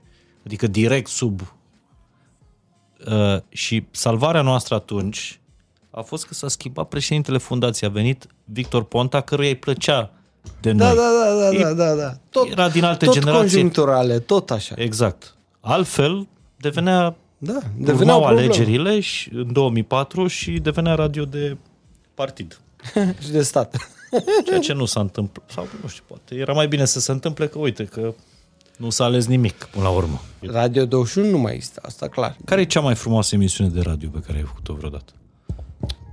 Acum mai ții minte. Mm, Când te-ai simțit, pentru că radio îți dă ceea ce, nu știu dacă televiziunea... oxitocină. Nu, îți dă dopamină, serotonină, oxitocină și Ia auzi, băi, frate. Benzină boost, și motorină boost, și- Boost. Băi, deci am, uh, am și amintiri foarte plăcute din, uh, din radio. Nu știu, nu neapărat o emisiune, de exemplu. Uh, În schimb, făceam uh, animație, cum ai făcut și tu. Da. Eh, Adică emisiune singur, Da, da, în emisiune singur cu... Și aveam un concurs, nu mai știu ce prostie de concurs, am un concurs. Și sună un băiat, câștigă și zic, cum te cheamă? Andrei Dinescu. Zic, e joc cu nebunul? Da, e tata. deci, era fiul lui Nu, Mircea da. Dinescu. deci nu pot să uit asta. Câte zile aveam? Cum l-am întrebat pe Andrei Dinescu dacă e rudă cu nebunul și mi-a zis că e taxul. da, deci au, au fost câte... Pe urmă a mai fost o...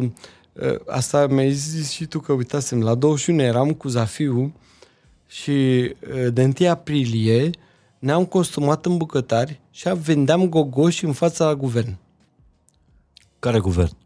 Păi eu știu ce Radu Vasile? Cine? nu știu ce guvern era, era în fața guvernului, clădirea guvern. Ah, ok. Da? În fața guvern, noi vedeam gogoși. Și a fost probabil una dintre cel mai mișto momente, știi? Uh-huh. Uitându-mă așa în, în spate. Pe urmă mai, mai făceam când era radio romantic de tot, încă nu se Ghibernea să schimbe.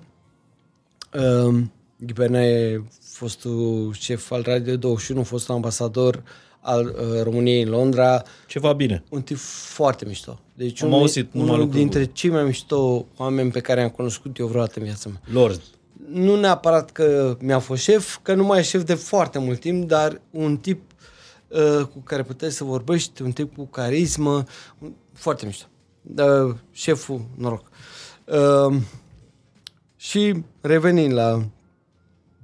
Uh, uh, deci în perioada aia foarte, foarte romantică, când stăteam noaptea în radio, făceam o emisiune cu Felix Crainicu, care este acum la Radio România Actualități. Felix era mai mare ca mine cu vreo 10 ani, cam așa. Și făceam o emisiune care se numea uh, o, o 100,2 insomnii, că atâta era frecvența și noi făceam noaptea acolo concerte. Nu spun cum țineam de cablu să... Și am. Avem un concert. Sarmale Reci, Vama. Um, erau niște băieți din... uh, De, de pe lângă tine. Erau, cred că erau din satul mare. The Jesters. Care au devenit Sigma. Doi dintre ei au devenit Sigma. Da, da, da, Sigma. Emanuel și Ema- da, ei, au, Cornel. ei au venit cu toți. Mamă, ce cântau. Rupeau în norma, ce, ce, ce rock mișto cântau. Deci eu un, am avut... Deci voi făceați live-urile astea pe Da, care le facem da, noi da, dimineața. Da, le făceam noapte, toată noapte. Wow. Și cea mai tare fază, una dintre cele mai tari faze, este că a venit în 97 formația Gaze Roze. Formația Cum? Gaze Roze. Guns Gaz- N' Roses? Gaze Roze. Gaze Roze. Tu faci exerciții de Nu, dicție nu, acum? nu, așa îl chema, așa îl chema, băi, gaze, Gaze roze. roze. roze. Normal că era, o, era o, un pamflet la, Parodie. la, pe cancer. Ei, gaze roze ăștia erau formați, erau trei tipi. Unul dintre ei era la mine din, din liceu și era uh, fusese olimpic la fizică.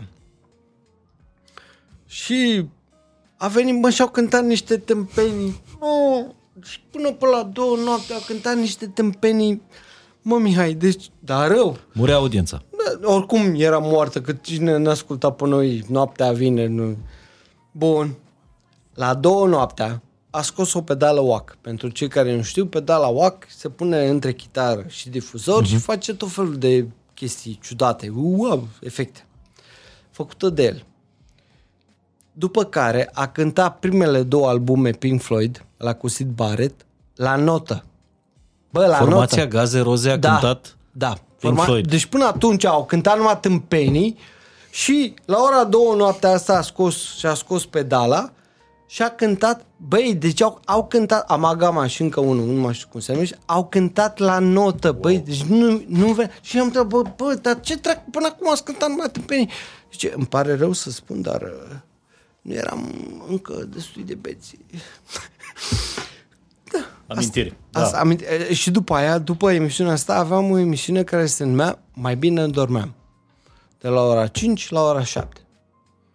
Și o făceam tot cu Felix. Păi stai un pic, voi făceați emisiunea de noapte. Da, până la 5 dimineața. La 5 dimineața îi dădeam pe aia afară și făceam emisiunea Mai bine dormeam între 5 și 7. După care eu chiar mă culcam până la 11 pe, pe canapea, că la 11 aveam emisiune cu uh, uh, uh, zi, Andrei Partaș, pe care îl salut. Andrei Partoș a lucrat la Radio 21. Da, făcea doar în weekend uh, emisiunea asta. De 6 ore săptămâna. Și eu făceam putoane. Am înțeles. Acum, nu, nu, acum mi-am explicat eu foarte multe lucruri, că nu știam că Andrei Partoș lucrase la Radio 21. că Nu, de-aia- nu, nu, era, avea o emisiune săptămânală, era invitat. Cu tine. Uh, Da, cumva eu eram ăla. De-aia a scris numai de bine de Buzdu și Morar. A, Dar vezi? nu, niciodată n-am avut Vezi, explicația ce are omul ăsta cu noi, că nu Bă, l-am ce cunoscut. răutate ești. Îl admiram de când eram mic, îți dai seama, la Radio Vacanța. Abia acum mi-am, mi-am dat seama că ai avut și tu oamenii tăi. Vezi, karma. da, n-am, am lucrat foarte puțin și eram destul de mic atunci, aveam 21 de ani, 22 de ani, am lucrat, nu mai știu, 6 luni, un an, Dar ce ții minte din perioada aia? Că nu prea dormeai, adică nu... Deloc. Deci, și apropo de lovitura la cap, uh, înainte de lovitura la cap, mă culcam pe la 3 și mă trezeam la 6 jumate La radio. la radio. Deci cam 3 ore. După aia mai moțeam acolo. După ce terminam programul, mai moțeam în radio. Și după ce m-am lovit la cap, i-a zis doctorul soției, băi, vezi că trebuie să doarm. Să doarm să nu știu. Și mă culcam la 12, mă trezeam la 6. Și s-a dus. Ne-am- M-am dus la, la control și mi- soția a zis, domnule, nu prea doarme. Că doarme. De la 12 până la 6. Și înainte că dorme. De la 3 până la 6. E, doarme. Și-a, Dublu. și-a dublat numărul de somn, de, de ore de somn. Doarme. Bravo. Și Viața... acum cât dormi? 8 ore? Acum s-a inventat Netflix. Netflix, uh, Disney, mă rog, toate astea. Și ele sunt foarte bune antisomn, foarte bune. Deci nu... Deci tu nu, nu ești prieten cu odihna. Ba da. Dar știi că sunt oameni, nu când mai ies- știu care e procentul lor, și nu știu de la Paul Olteana asta, care rezistă cu 3-4 ore de somn. Nu toți oamenii sunt Nu, așa, a- ca noi, obișnuiți să doarmă 8 ore. Nu, așa, asta chiar, chiar uh, dormeam foarte puțin. În- A fost perioade în care dormeam chiar foarte puțin. Și cred că era o problemă. Consumul totuși, aveam eu 20 de ani, dar ma, mai este o, o poveste, știi? Oamenii care spun că, domnule, uh, trebuie să te menții în anume ritm toată viața, că nu- nu, aici nu sunt de acord. Cei mai buni ani, cei mai buni ani pe care îi ai, da, ca și creație, ca și vivacitate, ca și uh, uh, potențial, sunt între 20 și 30. Deci eu cred că acea decadă, ca la fotbaliști. A, că continuă după aia 31, 2, 3, 4, dar cea mai bună perioadă a vieții în care poți face lucruri, să, poți să muți munții dacă vrei, Nu între 30 și 40? nu. Între 20 și 30 de ani. Deci, practic, magistrații care ies la 48 de ani la pensie, Au o explicație. există o explicație neuroștiințifică. E, Nu e neuroștiințifică, e bă, validată. Deci eu, din punctul meu de vedere, cel puțin, uh, între 20 și 30 de ani a fost apogeul boostului. A, după aia, după aia vine partea aia. Înveți foarte multe, treci prin viață și deja se echilibrează balanța. Știi? Dar ca forță, dacă ai avea la 20 de ani uh, capacitatea cognitivă pe care o ai la 40, ai fi... Păi, Șerban Huidu. Na, hai, hai să nu, să nu exagerăm că nu. Dar uh, acum vârsta asta cum ai descriu? Uh, mi-a plăcut o chestie. Pentru că ești la vârsta la care alții se pensionează. Da, am trecut de vârsta de pensionar, am 48 de ani, Oho, 47, ești- 47. Da. Uh, aici, a- apropo de vârstă, Dominic Chiancu, fostă mea colegă care e la Magic, Și a mea. și a ta, nu? la contact, da. Da, a fost, a fost la contact. da. Uh, Dominic Iancu a avut o, o chestie foarte, foarte mișto pe blog, parcă a scris-o despre Mihaela Rădulescu. Și a zis așa că Mihaela Rădulescu e o femeie foarte tare, care a avut curajul să facă lucruri um, împotriva vremurilor, care a avut curajul să fie, care a avut curajul să aibă doi, trei bărbați, a avut curajul să... Dă, dă, dă, dar nu are curajul să îmbătrânească. Deci era... Asta a scris o femeie. Asta scris, n-am scris eu, n-am zis eu, nu mă voi intra Sper. la mine, așa, pe cuvântul meu. Șerban, n- nu m-aș fi așteptat nu la că tine mie, să eu chiar din punct, dintr-un punct de vedere mi îmi place foarte mult de Mihaela Rădulescu. Dar asta vreau să spun ca un preambul la ce da. vreau să spun acum. Uh, cred că fiecare vârstă are farmecul ei. Dacă la 20 de ani dai cu capul ca peprecul și uneori îți reușește că dărâm poarta, uh, între 30 și 40 devii mai înțelept, adică nu mai dai cu capul, iei al berbec și le instruiești cum să dea cu capul. Uh, între 40 și 50 ar trebui să culegi roadele, adică să intri pe poarta deschisă. Da? După vârsta, după 50 de ani, ar trebui să fii un bunic care să învețe pe toți cum să lovească poarta. Deci tu dai sus, tu dai jos, tu dai... exact așa.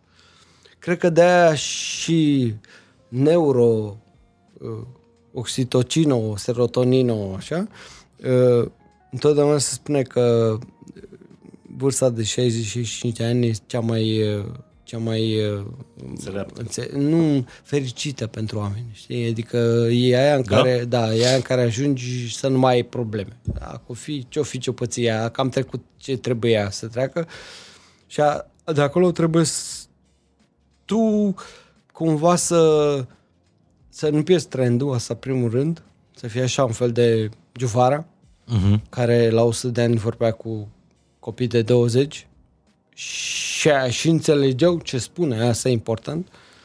Uh, și cred că asta e viața. Corect. În cuvinte puține am deschis. Foarte faină descrierea asta. Deci nu mai ești berbec. Mm, Acum nu, chiar mai, acum intru pe poartă, să văd ce dracu a dat berbece au cap acolo.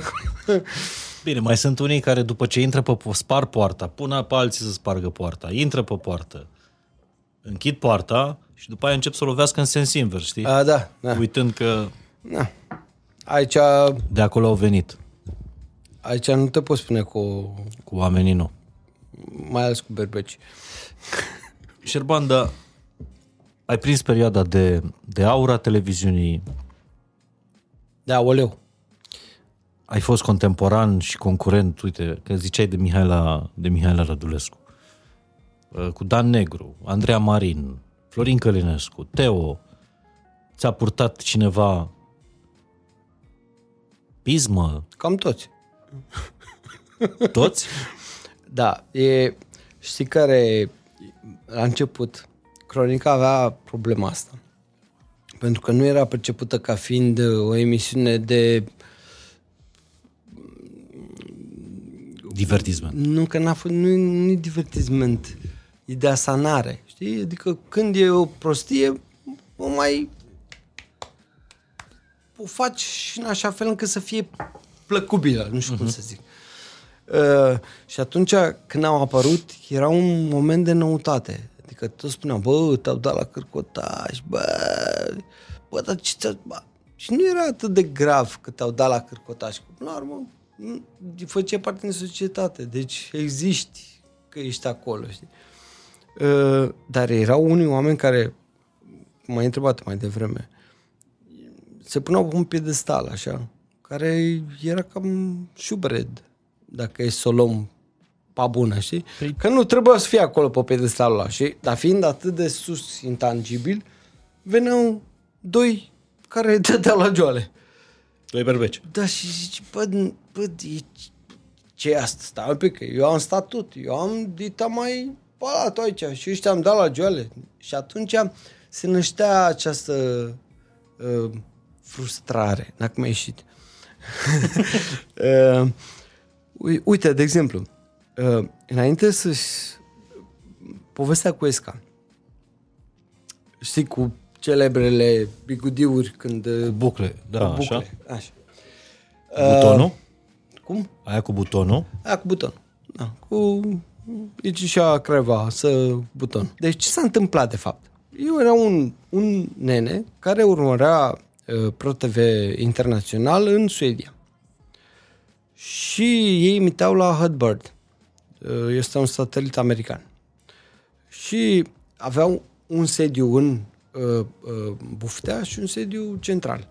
Și aveau, ei aveau trei canale. Era ProTV, acasă, Și Pro TV Internațional. ProTV internațional. Și trei canale uh, uh, erau ocupate. Dar era un al patrulea canal uh, care era folosit de ei ca uh, teleficație, adică trimiteau dintr-o parte în alta, fără să mai plătească relee și uh-huh. alte. Așa. Uh, și dar ăsta imita codat. Deci el, ca să poată să fie, imita codat. E, problema e că a emis 24 de ore necodat. Deci wow. ce se întâmpla acolo în studio se vedea pe satelit. Și ăla a dat, a băgat o casetă și a tras tot. Băi, înțelegi? Și- a, Știi cât aveam? Lăsând, eu am dat ce, ce era cel mai soft. Am dat cu Esca ceva foarte Adică haios. aveai, aveai și bârfe de interior, Wow, aveai și... Wow, viața mea. L-aveam pe tabără vorbind, înjurând cârcotașii. Și noi fiind, noi având caseta. Și nu l-ai dat niciodată. Nu. Tabără fiind atunci domnul părinte, nu? Da, era în, da. prezenta știrile, tot așa. Deci am avut foarte mult material. Și înainte de, de această emisiune, Sârbu vrea să ne ia la ProTV. Era prima oară când vrea să pe- ia pe cineva. Și ca să ne umilească din prima, după ce am vorbit o zi cu el, a zis, pe la mic, ia și de ceva pe ea acasă și luă la mare de ceva pe ProTV. Și zice, stați un pic, că noi avem un produs. Ce produs aveți voi, mă? Avem un produs, se cheamă Cronica, vreți bine, nu vreți, pa, și plec. Prima emisiune a fost emisiunea cu Esca. Și îl sun pe Răzvan Enache, pe care îl știi din antene, îl știi? Și zic, alo, atunci era pro.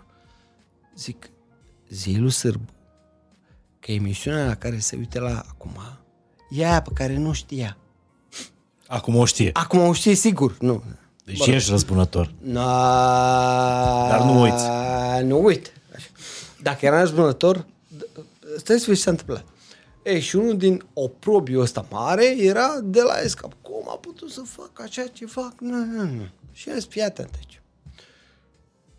Uite, eu îți dau, îți dau o copie a casetei. Că nu, că-i dau, că judecată, că ce, că mi-au furat, că au furat de aici, că au furat casete, n-a furat nimeni nicio casetă. Eu îți dau acum, dacă tu mă dai în judecată, uite, eu îți dau caseta asta. Te uiți pe ea, vezi ce e pe ea și gândește că tu mă dai în judecată și eu dau toată caseta. Băi, mi-au mulțumit.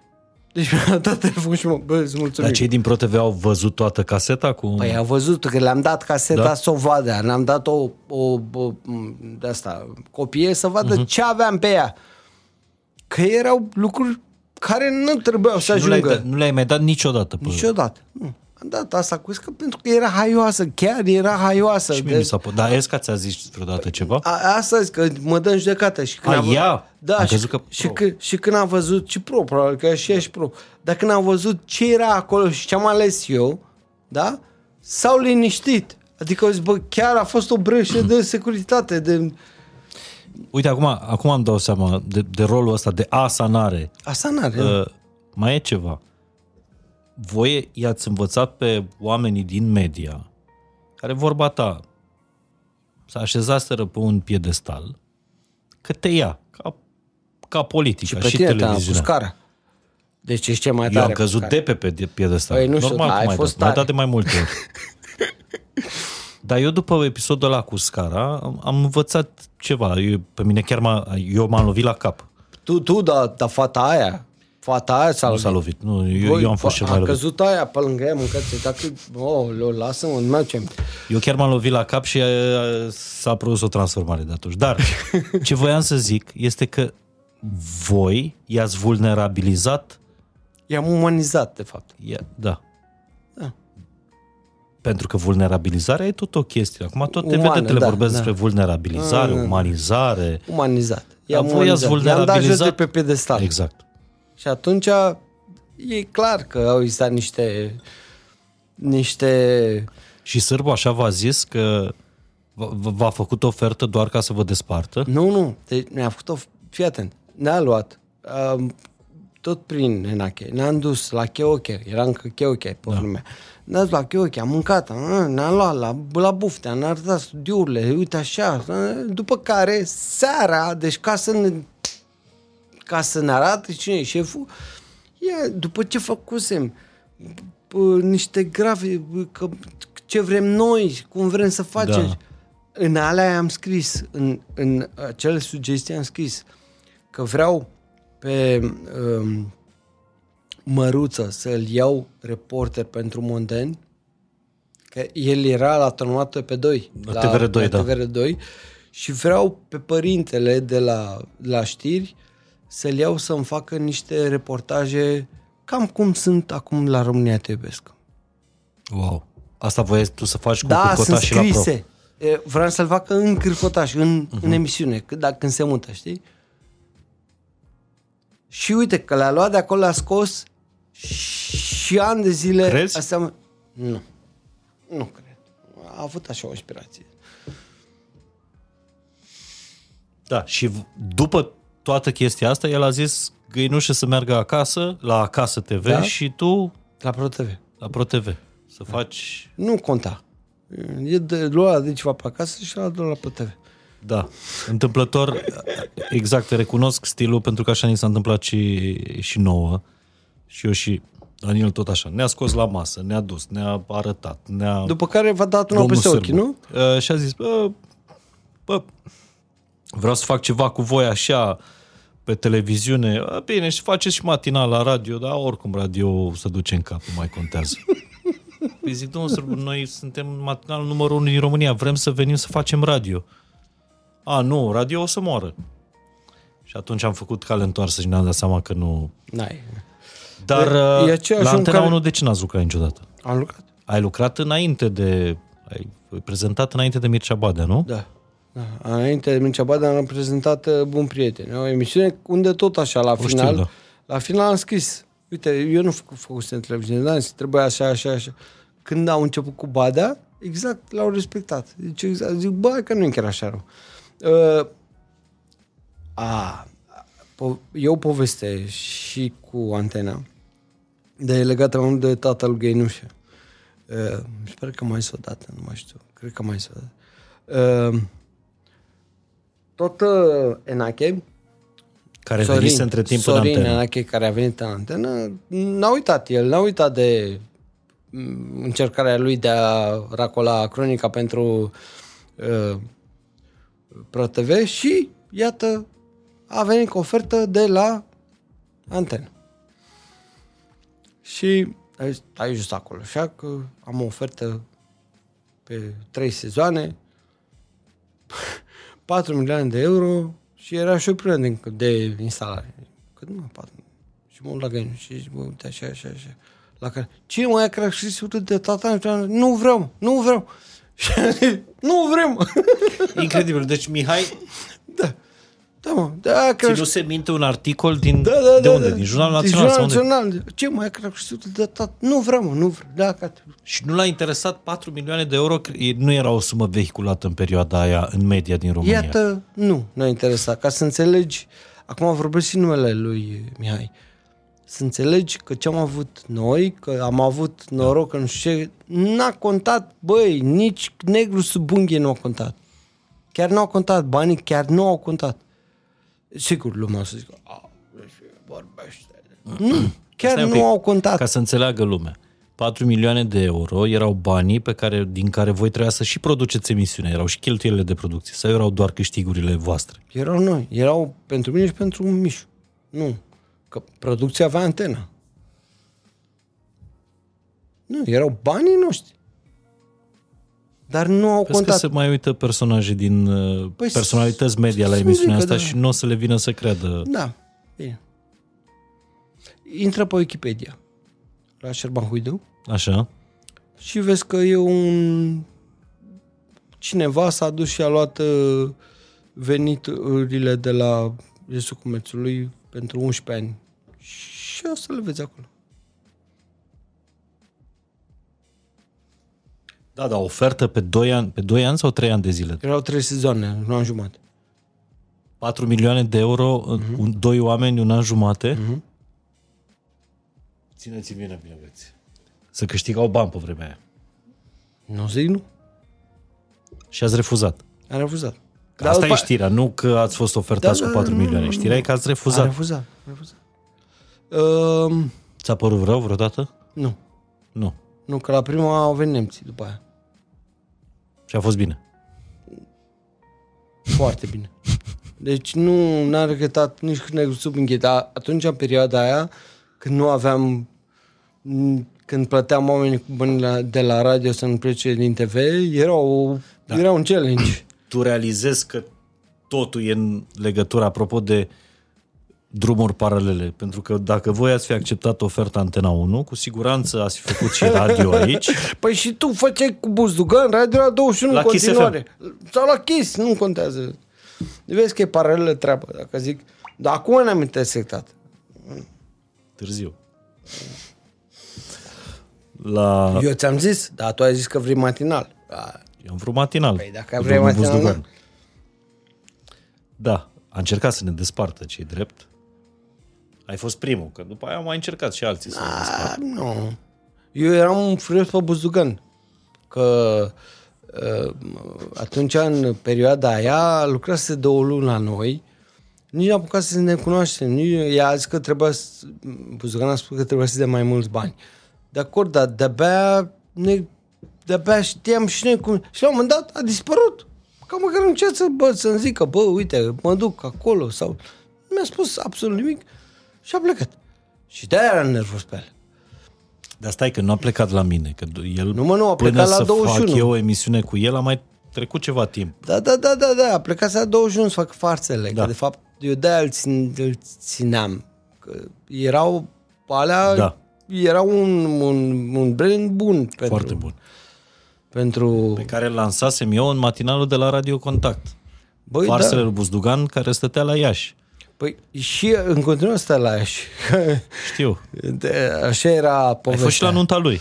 Da, am fost la nuntă. Am auzit că, nu mai știu la ce podcast era, a zis că nu m-a chemat. E, ba da, nu mai știu cum dracu am fost. Eu am venit, veneam de la, de la uh, Oradea, eram cu soția, și am venit până la ea și am stat o oră sau două la nuntă și am plecat că dimineața aveam, aveam emisiune. Aveai matinal, da. Da. Deci, a fost, a fost un gest uh, Frumos. făcut, făcut pentru un om pe care îl apreciam. Deci eu din, din contact atunci a rămas pe post el și mi se pare că Andu Câmpu mai a rămas. Dar în rest n-a ori a mai rămas plecat nimeni. lumea, ori i-ați dat voi da, afară. da, da. Sau mă, da, pe Vincent cu echipa de la 21, cum să zic, era complicat. Nu, cam așa a fost. Da. Da. Istorie. Se întâmpla cu Hu, hu. 20 de ani. Mai mult. Nu, două, Dou- 20. În 21. 2003 ați lansat Da, da, Kiss da. FM. Uh, și eu fac cu Buzdugan din 2004 Mhm. uh, matinal. până în zilele noastre, ca să zic așa. Da. Hai să revenim la personajele de televiziune, că sunt mai importante decât astea de, de radio. Um, Florin Călinescu, Ce cu el? l-ați deranjat vreodată? A, nu, că nu cred. uh, Mie Călinescu, l-ai cunoscut vreodată? Da. E un tip foarte flecar, așa, nu prea are... Ai el. impresia că nici nu știe cum te cheamă. Da, ne, ne, ne, mi se pare, nu cred că, adică, nu, să spune, cred că, da, nu, da, exact așa e. Deci nu cred că a avut vreo apăsare. Știu pe Florin Călnescu uh, de pe vremea împușcatului, când uh, era prieten cu uh, soțul ed- educator al lui Fratimiu. Și ne-a chemat la o dată la, un, la o petrecere și a apărut Călinescu, care era destul de tinerel, frumușel și în vogă atunci, că era în 86. Era, ceva, era în șapte. ceva film, serial. Da, în umbre a fost. Nu umbre ăsta, nu. Umbre la vechi. Unde Lumini și umbre. Lumini și unde era comunistul Da. da. de treabă. Uh, și de atunci îl știu, dar și atunci avea, avea o, o, o carismă și o atracție asupra oamenilor. Era foarte, spunea lucruri, era vivace, era foarte mișto. Și era tot așa... Tot așa, ludic, Da? fo- fo- foarte, un tip foarte mișto. Uh, n-am avut, uh, că eram cam pe același pa- palier, plus că nu prea puteam să, știi cum e, faci parodie, nu la altă parodie. La care crezi că a fost cel mai mare om de televiziune de după 90? În România. Cel mai mare om de televiziune e un om care nu se vede. Adrian Sârbu. Nu, Adrian Sârbu a fost catastrofă. Ți-am zis că tocmai a făcut praf... uh, Deci, revin la Adrian Sârbu, dar să-ți răspund la omul ăsta, că l-ai avut invitat. Să vedem, te prinzi? Cel mai mare om de televiziune, Mona Segal. Exact. Cel mai mare om de televiziune din România, da, din ultimii 30 de ani, este Mănan Segal. Punct. Nu mă așteptam la răspunsul ăsta. De ce? Eu Știu de ce spui. Eu produc emisie. Știu ce fac. Mă așteptam să spui o imagine, nu, Nu. un om din spatele imaginii. Tare răspunsul. Și așa este, dacă e Mona să... Segal este cea care a făcut zeci de imagini. Aoleu, mă sună Dan Negru iar după emisiunea asta. Și o O să-mi să te spună că... Sune, Dan Negru, Dan Negru mi- mi-e simpatic și vorbesc cu el tot timpul și e un, e un om foarte ok. N-am o problemă. Dar ca om de televiziune, el a făcut niște formate care îi se potrivesc și care au fost produse. Ba de Lazarov, ba de aia, ba...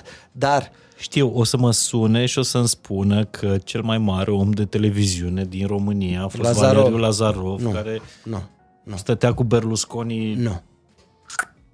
Ce să spun de ce? Pentru că au fost mare în Spania în anii 80, da? Ne vorbim de acum. Ori, formatele pe care Lazarov le-a propus pentru România erau niște formate deja expirate. Și hai să vă zic o întâmplare ca să vă dați seama cam cât de expirate erau. Filmam Cârcota și în Europa, în Madrid. Și la un Mamă, moment ăla a dat, fost un format extraordinar. ăla am făcut eu, pe genunchi. Nu e făcut Nu de știu câte sezoane ați avut. Două. 19 ora și o să-ți povestesc. Eu stăteam și mă uitam, nu mai și, știu cum, dacă făceam... și cât de greu au fost făcute. O să povestesc. Da, Deci oamenii ăștia în vacanță mergeau și să filmau, da? Un fel de vloguri de călătorie. Abar n-au ăștia cu vlogurile. Hai, hai să povestesc. Uh, De ce mi se pare că Lazarov este total expirat? Hai să vă zic. În Madrid există uh, Parcul de Retiro, care e un parc foarte mare. Într-un colț era un restaurant. În restaurant, noi și patru de, e un restaurant ca în până Brașov, de la așa pe trepte, știi? Erau puse Gen coliba haiducilor. dar erau puse mesele așa pe trepte. Erau două, două mese ocupate, eram noi și niște uh, uh, mexicance, la vârsta a doua, a treia, care se bucurau și ele de Madrid. Și pe scenă, deci noi eram, echipa noastră, cât eram noi patru, alea patru, eram optinși în tot restaurantul. Și pe scenă era un nene, creol așa, cu o orchestră, cred că erau 20 de inși, cântau ceva reggae, dar nu, nu contează. Și la un moment dat se face pauză, "A, vesel, dar îți dai seama cam care era imaginea, da? Deci 8 inși în public și 20 pe scenă. Și ăla ce, "Ye, salut prieten, Ă, astea, mexicancele. E,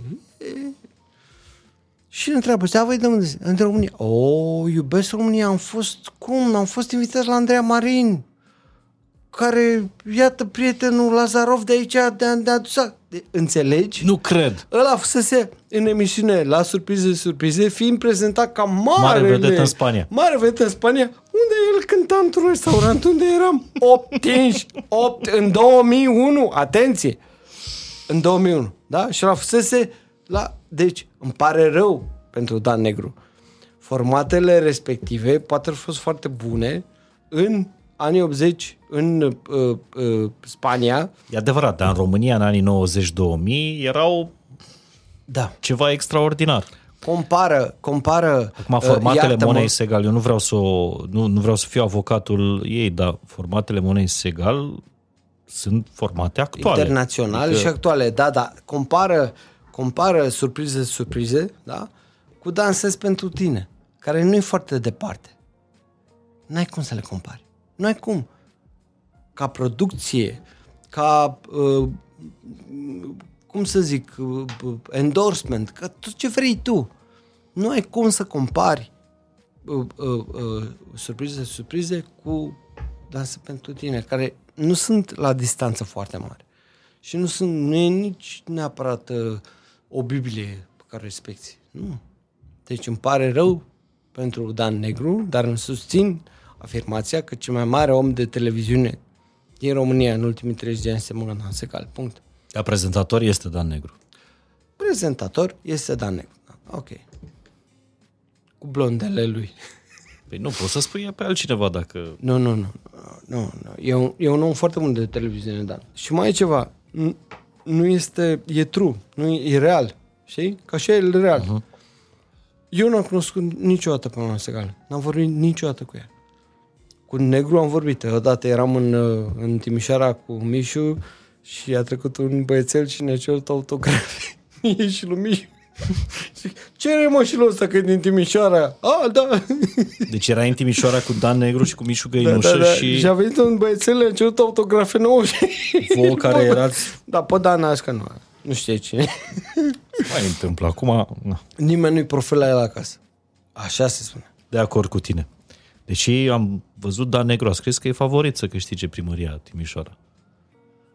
Aia ar mai lipsi, Dane, asta ți-ar mai lipsi. Nu, nu, că să nu. te apuci să faci o primărie.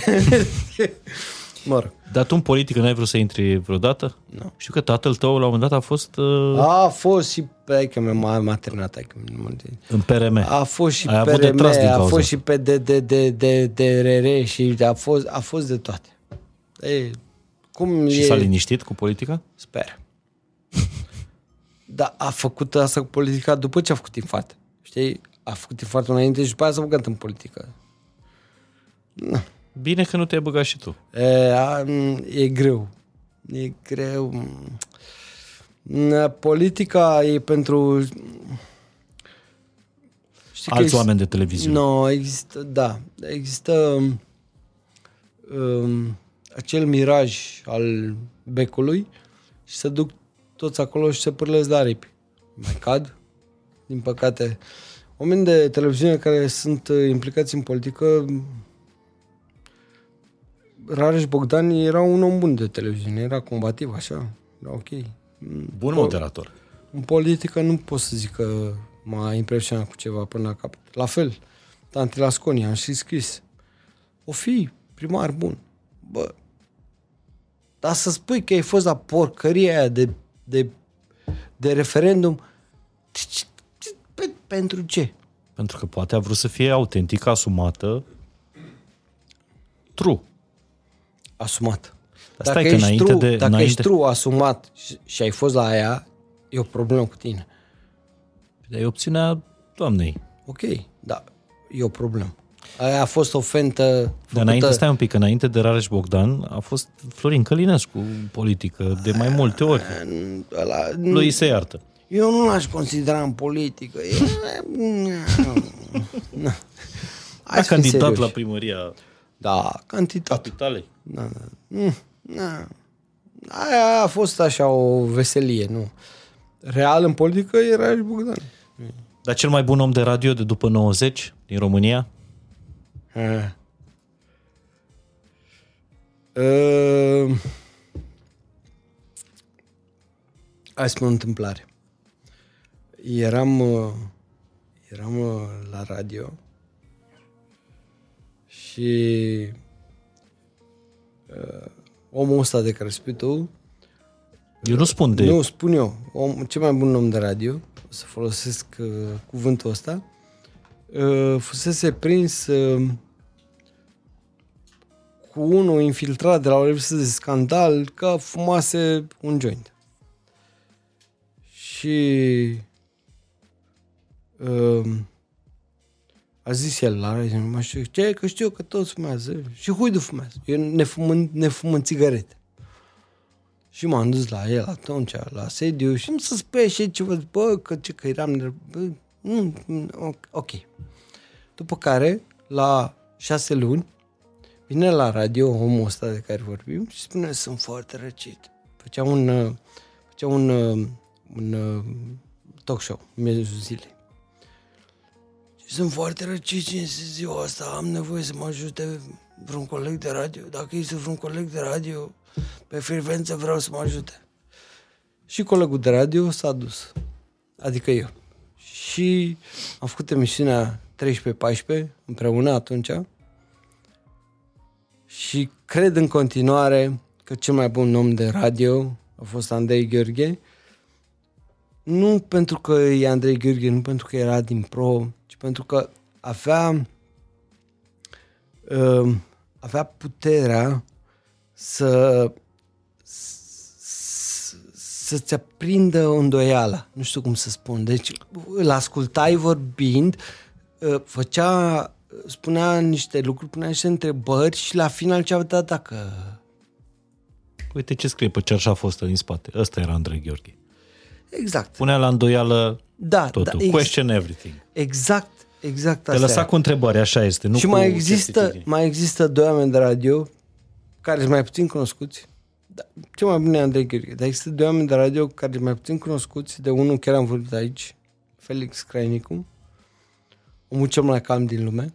Este, este, se și, are și un nume predestinat, Crainicu. Crainicul, da. Uh, Este la, la Radio România Actualități și mai este unul care e la Gherila dimineața. Se numește Nico Cârlea. Ai auzit de el vreodată? Da, de Nic, da. L-am auzit, nu îl știu. Nico personal. Cârlea făcea în... uh, E mai bun decât Dobrovolski? Păi face cu Dobrovski. Ascultă și o să auzi. Uh, Nico Cârlea făcea la 21 o emisiune la strada, se numea. Atât de vechi este? Nico Cârlea are 59 de ani. Wow. Nico Cârlea e cu 12 ani mai mare ca mine. Are 59 de ani. Și făcea o emisiune care se numea La Strada cu Diana Zingar. Era un talk show de noapte. Dar mai avea o emisiune care se numea Lipstick Traces. Era undeva duminică seara, la 21, Adică urme de ruj. da, urmă de rugi. Uh, el dădea acolo niște um, formații sau tipi sau tipe total ieșiți din, din nu din underground, din subsolul subsolului. Deci acolo am auzit prima oară Diamanda Galas. Nimeni nu știe cine e Diamanda Galas. Dați un search pe Google și vedeți cine e Diamanda Galas. Cum, cum făcea Nico Cârlea? Tu care ai avut în studio pe gaze roze, Nu știam. nu De știai? Diamanda Galas. Fiți atenți. Deci, uh, uh, în anii 90 erau casete BM Tykes pe, pe la romană, de la romană până la, la universitate. Era plin de tarabe cu casete. Și Nic venea la radio, care era undeva în spatele aseului, se oprea la tarabe și zicea Ce n-ați vândut săptămâna asta? Păi uite, avem caseta asta, asta. Dați mie. Eu la casetă și le punea la radio. Ce n-au vândut aia săptămâna aia?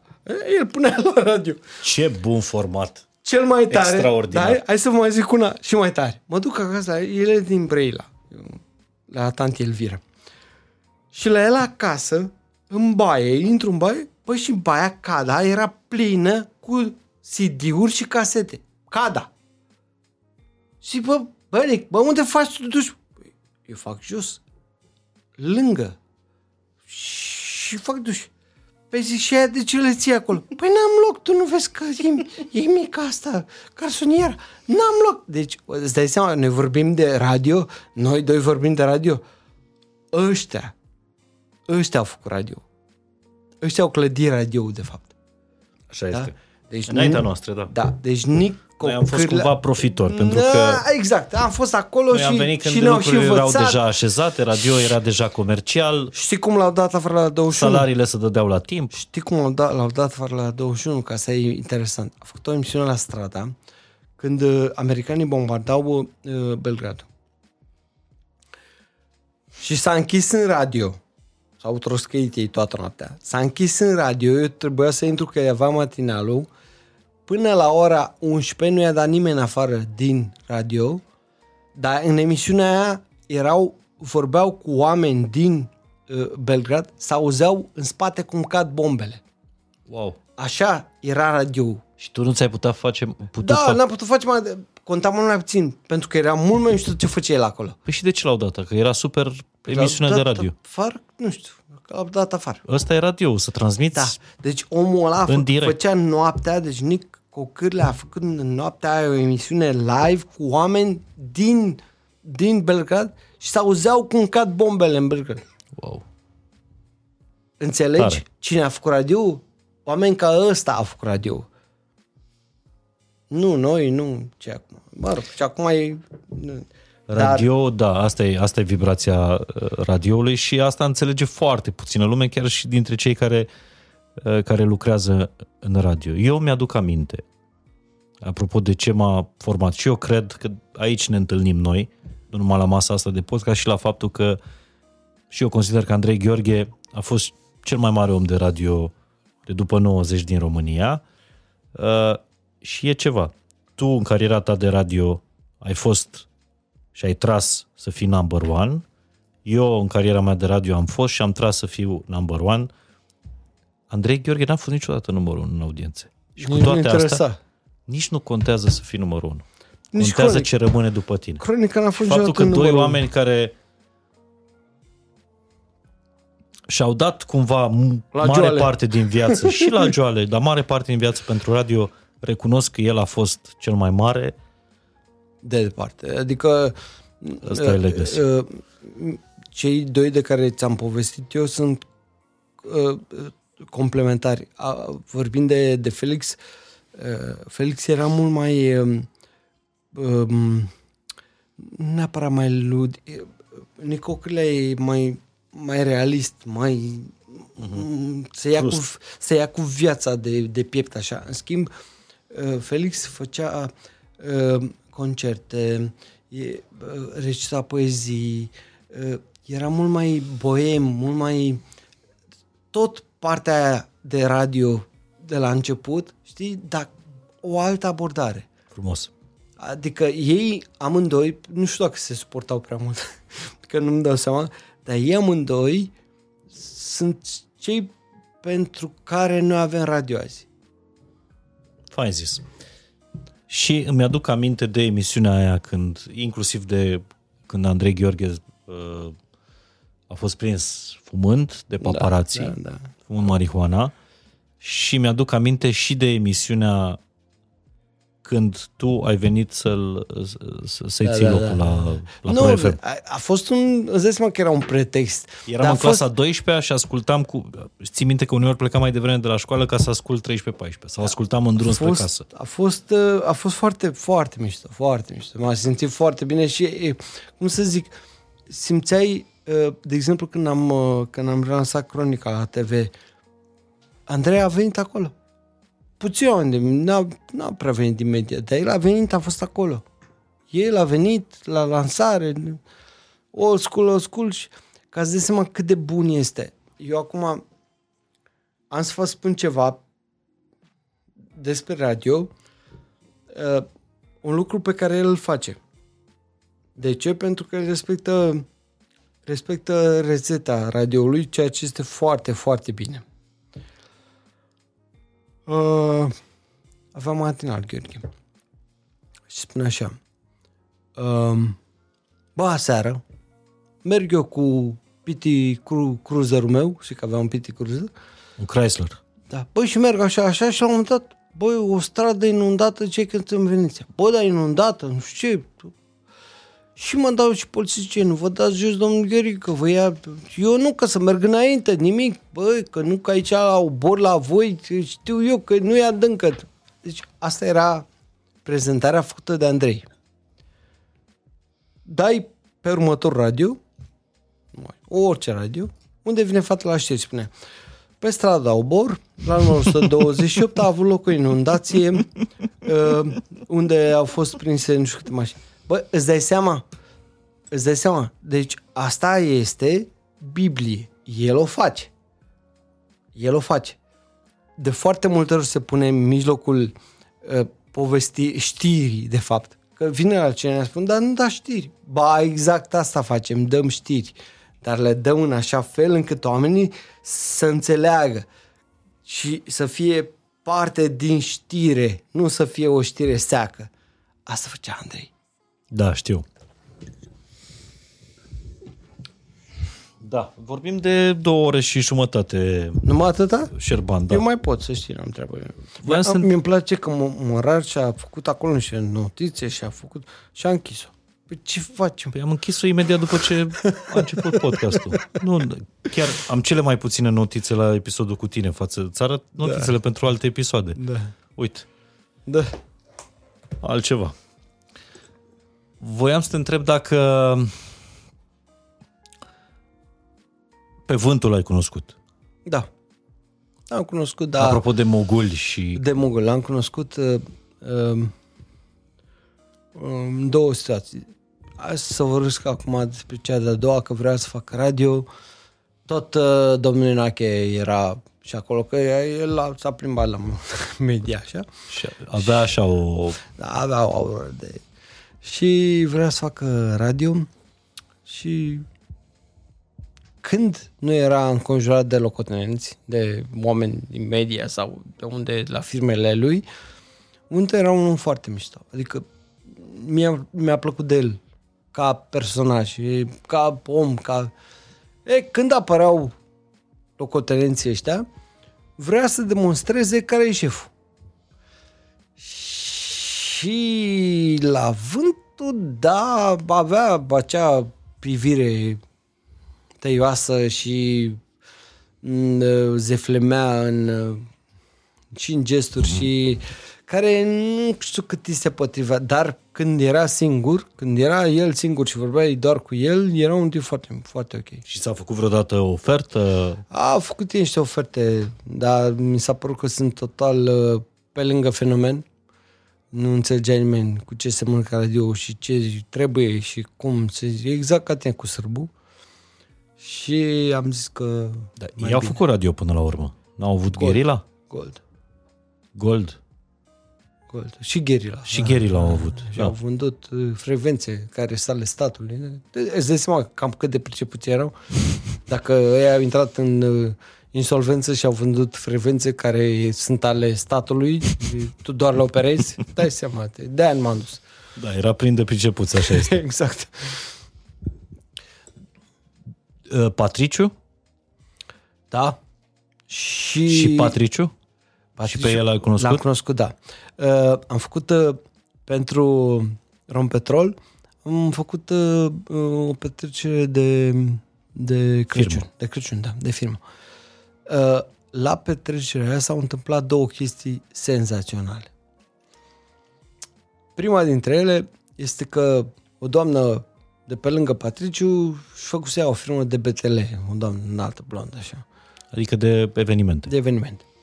Uh, Și firma aia a organizat eveniment. Noi fusesem multe evenimente, știam cam ce am de făcut, venim toată echipa, nu ce. Și era o fată care se ocupa de noi. Uite, dar era, era incredibil. Nu faceți aia, nu mai nu, Era de de te toacă bără, știi cum e, știi cum sunt. Că sunt unii pricepuți, știu tot. Și eram cu Patriciu uh, în camera de lângă, cum ar veni, și ne-a invitat să bem un, un par înainte să intrăm în, uh, în pâine. Și stând acolo cu el, tot vorbeam și să știți că, deși presa l-a pus ca fiind un om afurisit, era un, un om cu o carismă specială și care, uh, cu care puteai să vorbești cam orice. Că știa foarte bine să, să răspundă și să te includă într-o conversație dacă era începută de el. Uh-huh. E, și la un moment dat ne-am dus și am zis, domn Patriciu, vrem să-i facem fătuce, știi, o farsă. Adică, adică puștu o să-i spună că noi suntem alcoolici și că voastră ne-ați dat să bem așa și că suntem turtă înainte să intrăm în... E, gata. Voi trebuia să prezentați da, evenimentul. Da. Gata, așa facem. Și vine, a? găinul și avea ochelari căzuți, dezbrăcatul cu geapă din gură, dezbrăcatul cu face băbețivul, chiar faci. Și așa, în două minute intrăm și puști, cum îi lăsa să bea? Că ăștia sunt alcooli, nu vezi cum sunt toți. Că... Ha, ha, deci fata era, trebuia filmată. Deci fata era, era incredibil. Păi și la un moment dat, vine una și gata, să intre crăcătaș. Și ne ridicăm toți frumos și să intrăm. Știi ce pun chiar? Și dezbrăcatul, la care ai pune mâna în piept. Tu nu, că tu ești prea beat. N-am bre nimic. Deci cam așa a fost uh, întâlnirea noastră. Ah, și al doilea lucru interesant, uh, uh, la acel eveniment eram undeva la Meriot. Uh, Lori cânta uh, ziga-zaga ei, uh-huh. cânta. Și la un moment dat s-a stricat instala- instalația. Deci nu mai mergea, nu mai era curent. Să... Ai cuvântul pentru onoare că jumătate de oră Loredana a cântat pentru 2000 de oameni. Cu vocei. Și toți erau atenți. Băi, dar ce voce are? Dar cât de bine a cântat. Da, neamplificat. Lor este extraordinar. Deci eu atunci am zis, frate, voce ca asta Nu doar complicat. voce, dar și artistă și profesionistă, și, da. Deci nu a avut amplificare, a cântat jumătate de oră, cât avea în contract, fără amplificare, cu 2000 de, de oameni. Adică nu erau 20, erau 2000. Dar tu făceai radio dimineața, făceai uh, televiziune, făceați evenimente, produceai și alte emisiuni de, de televiziune. Îți spun o întrebare foarte la modă în timpurile noastre. N-ai fost niciodată în prăpastia asta? În prăpastia ai mai fost, știu că nu poveste. N-ai fost asta în prăpastia asta a burnout-ului? Tocmai ți-am spus de cei 20-30 de ani. Uh, greu să faci burnout acolo, deși am văzut că societatea modernă are o problemă reală și mă la, la băiatul meu cel mare, are 17 ani și a început să dea niște examene și toți vin și să plâng că sunt pe presiune pe ei și că trebuie și că din cauza asta că au pastile de mărit atenția și uh-huh. Nu cred, nu cred că o pastilă te poate uh, eficientiza mai bine mm. decât tu însuți. Iar uh, problema aceasta a burnout-ului cred că este reală, cred că este, există și mi-am dat seama de diferența între ce făcea, ce face, ce putea face Șerban și restul când am făcut cărcotaș în Europa. Deci pot să-ți povestesc un alt podcast despre Cârcota și Europa. Pentru că acolo, la un moment dat, a fost un burnout pentru ceilalți trei. Deci eu n-aveam nimic și mi se părea normal. Ceilalți trei fiind Mihai Găinușă Mihai și... Găinușă, uh, Puștu, Puștiu. Uh, și băiatul ăsta de la antene. Ivănescu îl cheamă. Uh, și a fost un moment în care au clacat. Și mie mi se părea că e atât de simplu. Și de fapt era foarte complicat pentru ei, foarte complicat. Și atunci am făcut un program pe care l-am respectat și am încercat uh, să nu abuzez de limita Dar tu lor. crezi că pur și simplu tu ești altfel și aveai sau ai o capacitate de muncă mai mare decât a colegilor tăi sau pur și simplu e vântul ăsta care îți sufla în Mă, aripile n- pasiunii? Întotdeauna mie mi s-a părut că tot ce fac e simplu.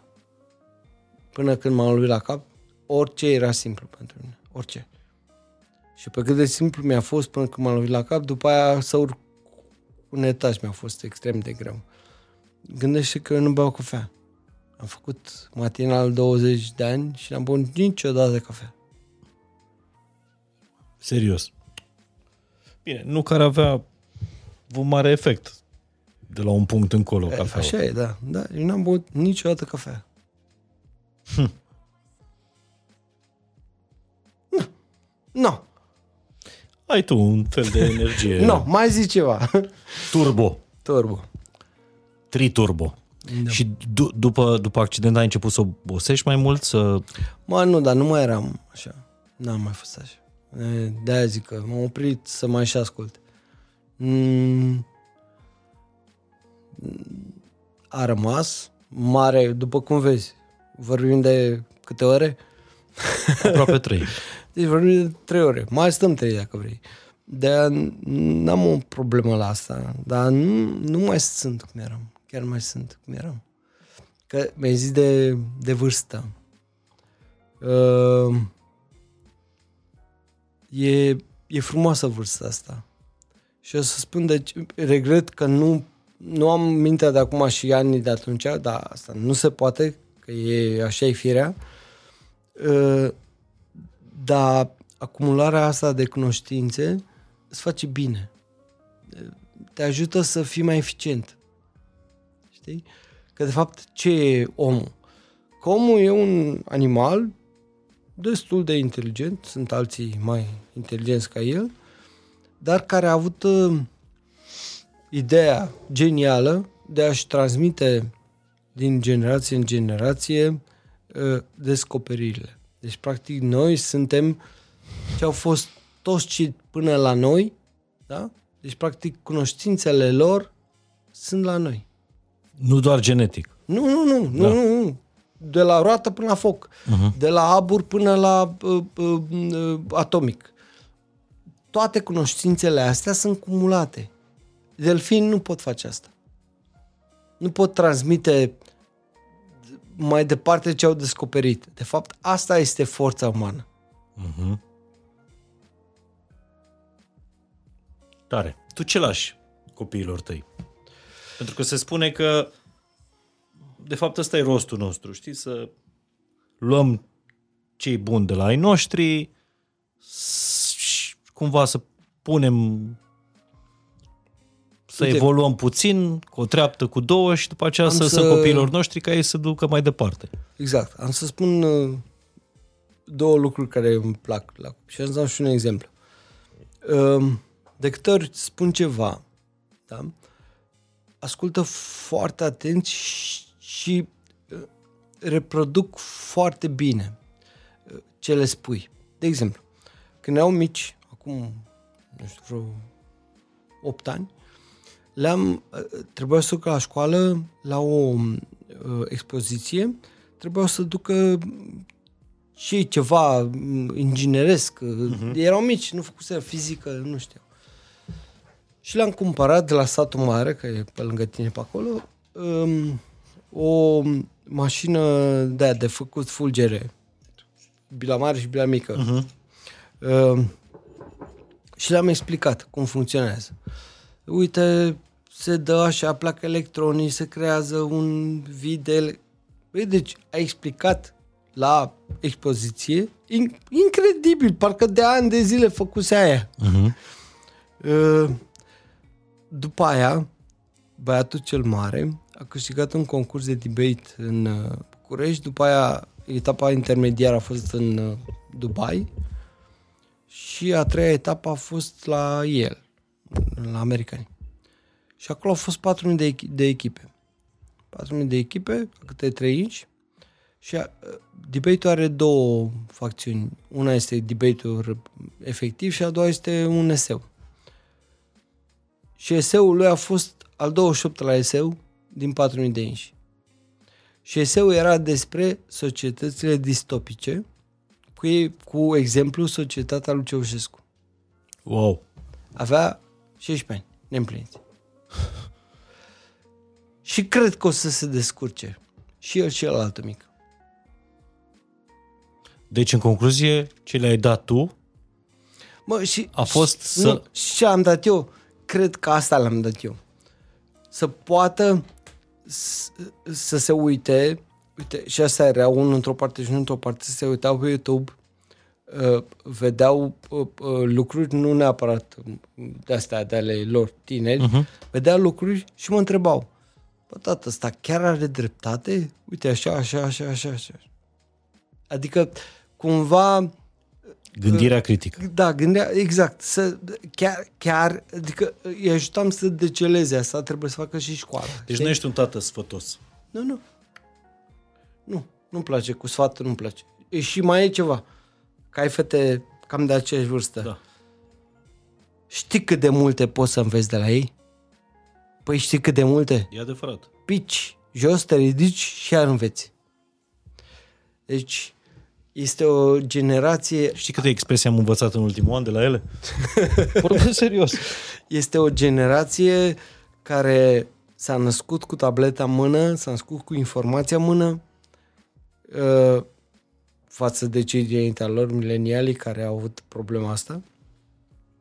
Uh, și au, sper să aibă puterea să deceleze care e treabă bună și care e rea. Dar am o mare, mare încredere în generația Z. Mare. Deci eu cred că vor face lucruri de care vom auzi. În primul rând e deschiderea asta uh, la învățătură, se aduc afară, învață, se întorc. Foarte puțin care rămân Și acolo. mi se pare că e prima generație conștientă că planeta asta e pe terminate. La noi e foarte greu Ah, da, să ne mai aduci. da, e Uh, foarte, foarte adevărat. Dacă planeta asta o va salva cineva, o vor salva ei. Adică pentru că ei sunt nat- nativi, s-au Nativi, născut cu așa chestia asta. Da. Astăzi am făcut la, la radio copiilor dimineață la, la matinal. Tema a fost fiind ziua scrisului de mână. I-am uh, întrebat pe copii ce mesaj ați lăsat scris de mână lumii în care trăiți. 8 din 10 copii și vorbim de la 3 la 10 ani care, mă rog, sunt în drum spre școală sau spre grădiniță, ne-au dat mesaj și au spus uh, și-au dat mesaj de, de genul să salvăm planeta, să reciclăm, să avem grijă de planetă, promit să am grijă de tine, știi? Da. Să știi că asta o au, o au și nu... Ce mai mult o au cei care au o influență în afară, în școli străine sau în... și Ce mai mult. Păi o noi au nu ne, asta. ascult, nu ascultă doar școlile străine Da, sau bineînțeles, școlile da. private, da? Da, dar, dar sunt, sunt cu ochii în, în, Da. în, în Și eu cred tablete. că sunt mult mai, mai conștienți decât noi. Celălalt băiat, băiat al meu a făcut, uh, apropo de ce lăsăm, a făcut un film de prezentare al școlii. Deci parcă eram eu la 19-20 de ani începând să fac, bă, deci știi cum, super, super mișto. Da, ei lăsat să-și facă vloguri sau... Băi, da, încă, încă sunt mici, n-au, încă n-au vârstă. Să zic la cât a da, început Shelly sau... E bine, poți să-mi spui la cât a început Shelly, dar Shelly avea și o poză cu Victor Ponta. Ce tare poza aia. N-am o problemă să facă, din potrivă, chiar am vorbit, uh, poate o să vorbim, să... E, e la mare modă. Eu întotdeauna am fost uh, destul de împotriva la uh, destul de împotriva lucrurilor care sunt la mare modă. Am făcut blogul după ce era plin de bloguri. Am, n- n-am făcut podcast, nu că n-aș putea. Mie îmi place să am invitat și... Plus uh, că mi-ai zis că ai învățat să asculți. deci... Deci, Acum, da, am învățat să ascult, dar cu, cu vorba e o problemă, dar... Da. Uh, Mi-aduc aminte când am avut la, la cronică invitați, întotdeauna eu eram ăla care știa despre ei, că eu Și eu le ridicam mingile, că știi că trebuie să ridice mingii acolo. Păi la alții uitau. Da, dar profesional ce mai, ce mai vrei să faci? Sau cum îți vezi viața? Ești totuși în prima jumătate a ei. Uh, La mijlocul ei. Ah, ah, ok. Uh, deci acum s-a deschis poarta, am intrat înăuntru și acum uh, să văd, uh, trebuie să-mi pregătesc, uh, trebuie să-mi pregătesc culcușul, că vine perioada în care trebuie să înveți pe alții. Nu? Uh-huh. Uh, aș vrea să învăț pe alții, nu numai pe copiii mei. Aș vrea să le spun lucruri care se ajute. Nu neapărat să învăț să taie un videoclip, că uh-huh. e simplu. Dar Și cumva generația nouă o face nativ. da. Cred că cred că asta le lipsește. Sunt destul de individualiști, destul de cu nasul în telefon și cred că stropul ăla de empatie îl pot găsi la unii ca noi, Uh-huh. de exemplu. Adică să știe să relaționeze cu oamenii, să poată să pună niște întrebări care să um, stârnească imaginația uh, interlocutorului uh-huh. și asta cred că e un deficit pentru ei. Deci cred că această socializare ar trebui un pic uh, endorsată. Foarte ah, frumos ai zis. să salvăm socializarea, Da. comunicarea, Exact. Între real, oameni. Real, real. nu comunicația. Real. Comunicația e uh, apanajul uh, tehnologiei. Deci hai să o facem... Noi facem aici și comunicație și comunicare, știi? Exact. Dacă n-am avea astea, n-ar mai fi de comunicație. Nu mai vorbi cu oamenii. Pe de altă parte, mi-a făcut mare plăcere să vorbesc vrei cu să tine. pleci? Bine. Ce? Nu, nu, nu, nu, nu vreau să plec. Eu mai stau încă șase ori. Uh, că sunt nevorbită. A zis trei mai devreme, acum stă, Și a, câte vreți voi, n-am nicio problemă. stă, stă șase. Dar îmi spuneai că marele tău regret este că ai plecat din, din radio, de la Da, Kiss. am plecat, pentru că Dar ce s-ar fi întâmplat dacă ai fi rămas? probabil că aș fi continuat uh, să fac uh, radio din spate, din față, nu contează. Problema mea cu, cu, cu Kiss este că am o ștampilă atât de mare cu Huido Egal Kiss și am făcut atât de multe lucruri. Uh, oamenilor din alte radiouri nu că n-au, nu înțeleg, n-au înțeles niciodată cam care e pasiunea mea pentru radio și cam ce aș face. Uh, și s-au speriat.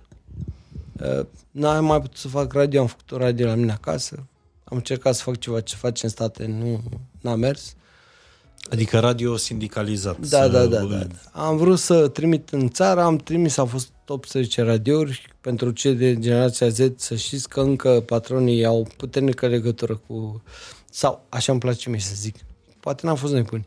Uh, Politica. Da. Uh, După care a venit altă politică la, la singur radio din București care ne transmitea unde plăteam și salarii și amenzi de la Adică CNA, tu făceai radio din banii tăi. de la mine de acasă. De la radio... De la mine de acasă aveam un studio, la mine acasă. Uh, Asta da și, pasiune. și n-am putut, da, da. Și n-am putut uh, să ajung la niciun radio, deși aș face lucruri foarte bune, gratis. N-am nicio pretenție. Ca să vă dați seama cam unde e piața de radio, sau cei care fac radio acum, uh-huh. m-am dus la un, așa zis, interviu la Digi. By the way, uh, reclamele Digi au fost făcute, produse de mine, da? Toate alea cu cronica au fost făcute de mine. Sloganul Digi pentru familia ta e al meu personal, nu angajat. Nu e vreun angajat care a scos ăsta.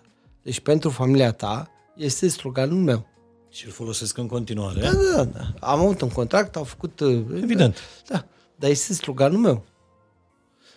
Acum țin minte, voi Am făcut noi niște, niște spoturi, Spoturi, pentru Digi. exact, la, exact. Când s-a lansat Digi... Am făcut și pe spoturi lângă- pentru Digisport, Așa. am uh, pachetul grafic, am făcut multe lucruri. E, și m-am dus la Digi după, du- uh, în asta înainte de mm, problemele mele. după ce am plecat de la Kiss, la vreo câțiva ani, m-am dus la Digi, unde era Prelipceanu, era un fel de tartare. Și când m-am întâlnit să vorbesc cu el așa, nu m-a întrebat care e viziunea, care, cam ce vrei să faci, cam cum așa, cam, mă rog, întrebarea lui a fost cât de mult, cât de mare ai marja de suportabilitate pentru, pentru frustrare. Care ce legăt... Adică? adică cât, cât de multă frustrare poți să ții în tine fără să uh, izbucnești. Păi stai un pic, vorbim de radio. De, da, da, poate vrei să faci ceva și cineva spune că nu poți face. Păi da, dar eu aduc niște argumente, că e o discuție. Uite, așa, așa, așa. Deci ai niște argumente pe care te bazezi, că... Ce nu, nu așa funcționează treaba. Deci trebuie să înghiți când nu poți să faci pentru că nu se vrea. Bine, atunci vă doresc succes. Nu cred că am înțeles foarte bine. Adică tu îți făcuseră o ofertă sau erai nu, în negocieri era, cu ei? vorbeam cu ei, da? Uh-huh. Și întrebarea lor nu a fost, băi, câți bani vrei? Ah. Unde vrei? Ce viziune ai? A fost cât de multă frustrare poți să înghiți. Ai înțeles? Am înțeles, da. Bun. Deci asta a fost întrebarea lui Prelipceanu către mine. Uh-huh. Înțelegi unde vreau să bată? Vreau să bată că dacă tu vrei să faci lucruri și noi nu te lăsăm, ia zi tu cam cât înghiți. Ah, ok, am înțeles acum, da. Și să un pic, nu era vorba să fac matinalul, să vorbesc, să- era vorba de condus un post de radio. Post de radio. Care știi ce înseamnă. Da, vrei să faci o campanie, vrei să faci aia, vrei să pui pietre așa, nu vrei să pui... Sunt lucruri Și ai generale. face asta din pasiune Da. în momentul ăsta. Și n-aș lua niciun ban. Wow! Ți-am zis, visul cap- capitalist ăsta este nu să muncești fără să fii plătit, să aduci bani de acasă ca să muncești. Ai! Da, dar pe de altă parte, cred că fericirea în viață este să spui întrebarea. Dacă n-aș mai câștiga de mâine banii, aș face ceea ce fac acum sau invers. Dacă mâine ar veni cineva să-mi zică uite de aici câte milioane de euro vrei ca să trăiești liniștit, de mâine te-ai trezit și ai face același lucru pe care îl faci și astăzi. Asta înseamnă cu adevărat da. să faci ce-ți place. Sau deci, împlinirea, sau fericirea. Răspunsul este da. Aș face Deci pe întotdeauna tine ce-mi asta place. te-ar face fericit. Da. Întotdeauna aș face ce consider eu că uh, trebuie făcut. Una e să gândești la 20 de ani, alta e să gândești la 50 de ani. Adică depinde foarte mult și aici. Dar dacă eu la 20 de ani vreau să stau în, în radio zi și noapte și îmi plăcea și mi se părea genial, poate că acum nu aș mai face așa. Poate că acum altceva mi se pare interesant. Dar întotdeauna trebuie să fii corect față de tine dacă vrei să fii normal la cap și să n-ai probleme să-ți iei medicamentele despre mm-hmm. care vorbeam, da? E- E foarte bine să poți să faci ce-ți place. Societatea modernă are un, un uh, mecanism prin care efectiv te face da? Să fii robul unei p- p- societăți sau a unei p- m, entități, da? Deși ție nu-ți place asta. Deci, în momentul în care vă faceți rata la casă și plătiți rata, v-ați omorât libertatea. Orice rată, la orice bancă, orice îngrădire de genul ăsta, este moartea libertății. Cursa șobolanului. Bun. Și curs. Da, ai dreptate. Așa este. Deci, niciodată, familie tânără, b- b- aveți cop- faceți copil, nu vă luați după ce spuneai bătrâni. Băi, trebuie să-ți ai casă. Nu. Casa este unde e familia. Da? Dai tu frumos 300 de euro sau 400 de euro și stai cu chirie, se strică robinetul, sun la proprietar. Alo, băi, să strică robinetul. La cutare. Nu-ți convine ce face patronul? A doua zi te duci și zici am plecat la altul care mă respectă. Când ne rată, păi stai așa, stai așa. Tu mai arate, Șerban? N-am avut niciodată, n-am făcut niciodată un credit în N-ai viața făcut mea. niciodată credit? Niciodată în viața mea. Dacă ar fi după mine, băncile ar da faliment. Și casa ți-ai luat când ai avut banii jos. Am construit-o. Niciodată în viața mea nu am luat un credit. Asta zise unul care a absolvit ASEUL. Niciodată. Da, uh, mi se par foarte ok băncile atunci când vorbim de uh, uh, acumulare rapidă de capital, unde ai nevoie de ceva investiții, uh-huh. unde vrei să cumperi, să spui... A, asta mi se pare, asta e rolul băncilor. Nu să trăiască din rate. Băncile din România trăiesc din rate. Pentru că România este țara cu cei mai mulți proprietari, pentru că toți părinții noștri au chestia asta în cap. De ce să plătesc eu chirie? Bă, da, îți iei apartament, ești legat să stai în București. Bă, da, dacă mâine îți vine ofertă de lucru din Timișoara, super șmecher, în loc să iei pe toți să împachetezi, să duci în Timișoara, să-ți vezi de treabă, să închiriezi acolo altceva, tu ești legat de casă. Asta e o problemă reală cum o problemă reală este și această nebunie legată de burse, de bursa din bursa de valori, uh-huh. da? Bă, deci e o nebunie. Bursa a fost făcută pentru ca să strângă capital pentru uh, uh, uh, întreprinderi care aveau nevoie de capitalizare, uh-huh. de bani, ca să, să meargă, da? S-au transformat în niște instituții unde nu faci decât speculă. Adică, cât e acțiunea UE pe tați? Păi 0,24. O iau că poate în 3 luni se face 0,6 și o vând. La Alfa Asta au devenit bursele. Oameni buni, nu vă dați seama. Da, dar uite, investițiile pe bursă Pe bursă ce? au cel mai bun randament în nu. moment. Știi care bursele reale sunt acțiunile Mercedes, BMW păi. sau alea care îți dau dividend. Deci astea care cresc de amboulea nu-ți dau niciun dividend. Astea care cresc sau care au potențial nu-ți dau nimic. A, cumpere 100 de acțiuni BMW? Da. Ok. Ăla a investit 1000 de euro, dar primești 120 sau cât dracu e ban.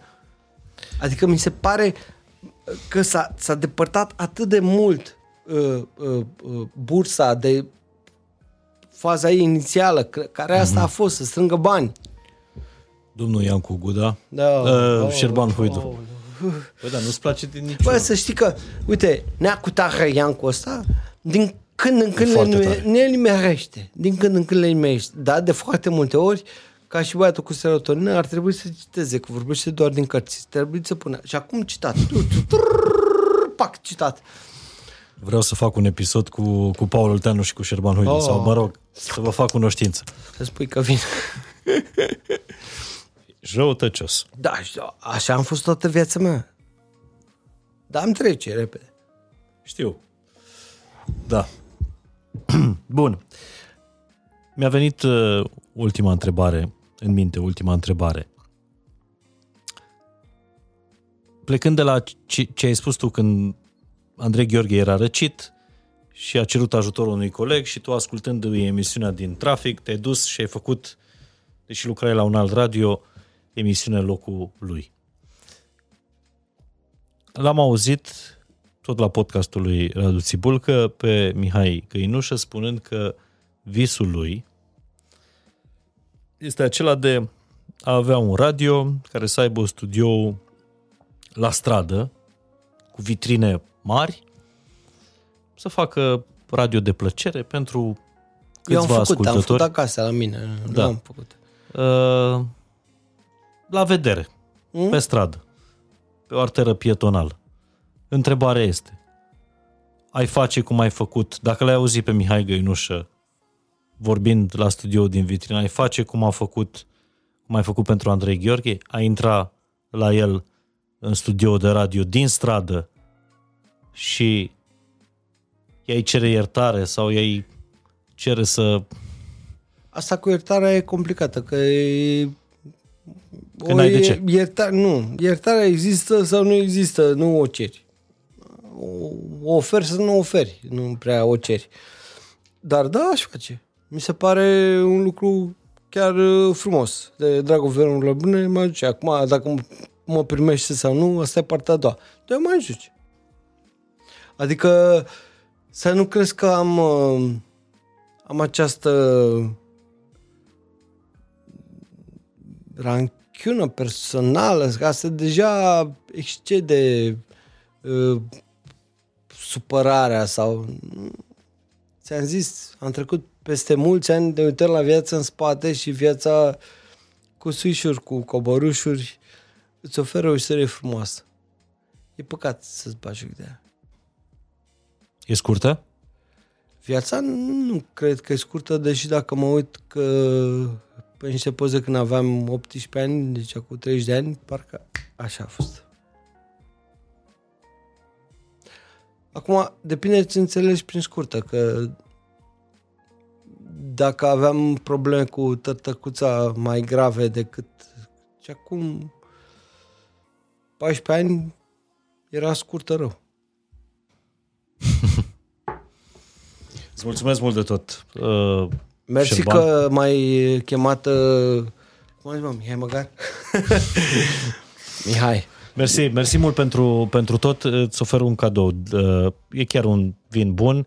Uh, Când vrei să vorbești uh, uh, zi, mai încălcit așa, Mai încălcit, da, da, poți da, să, descazi, da. să deschizi un Academia Purcari. E o ediție limitată. Păi, mulțumesc foarte mult și aș vrea să-ți mai spun ceva.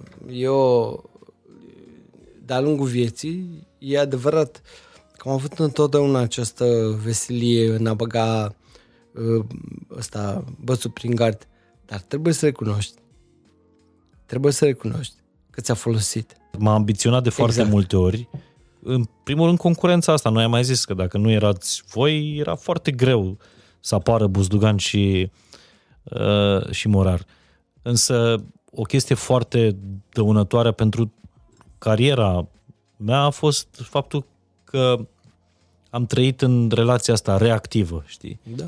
Uh, care la un moment dat devine, to- e foarte bună concurența, dar la un moment dat devine Enervant. uh, enervantă Nu și bagă toxică. toxic Toxică în pentru tine, Așa este. pentru de, tine personal. Devine enervantă, dar vezi? Au trecut ani.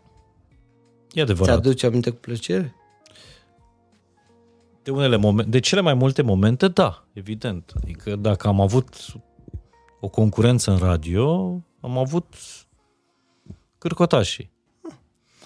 Uh, și mai e ceva. Asta cu... Că acum ne învață toată literatura asta de dezvoltare personală că nu e bună competiția. Uh, ba da, e foarte bună competiția, ci nu e bună, nu e bună invidia. Așa este. Nu e până invidie. Dar competiția, competiția e foarte omul bună. este făcut să trăiască și să evolueze în, în competiție. Așa este. Invidia este cea care dăunează. Da. Recunosc. Mulțumesc pentru cadou și mă bag la Academie. Vorba aia. Uh, La Academie, ai scris odată la Academia Cațavencu? N-ai scris, nu? El e cronica cârcotașilor. Da, Pe nume propriu are da dar înregistrat. în schimb să știi că la Cronica Cârcotașilor am un băiat care scrie lucruri interesante de la Academia Cățamen. Da? Da. Am înțeles. Deci nu sunt textele tale. Bine. Bine. Mai zi și tu. Și voi mai copiați glume din zi. Bine, da. îți mulțumesc mult de tot. Te pup. Poate reușim să bem uh, împreună vinul ăsta uh, rar. Mhm. Pentru întâlnirile noastre rare, dar uh, pline de, de sevă. Chiar cred că podcastul ăsta a avut foarte mult uh, conținut. Îți mulțumesc mult de tot. Mulțumesc. Șerban, vă mulțumesc vouă pentru răbdare. Sper că nu v-am plictisit uh, cu toate poveștile astea, dar, repet, altundeva n-aveți unde să le mai auziți decât poate în cartea pe care o va scrie cândva Șerban. Nu prea curând. Vă mulțumim.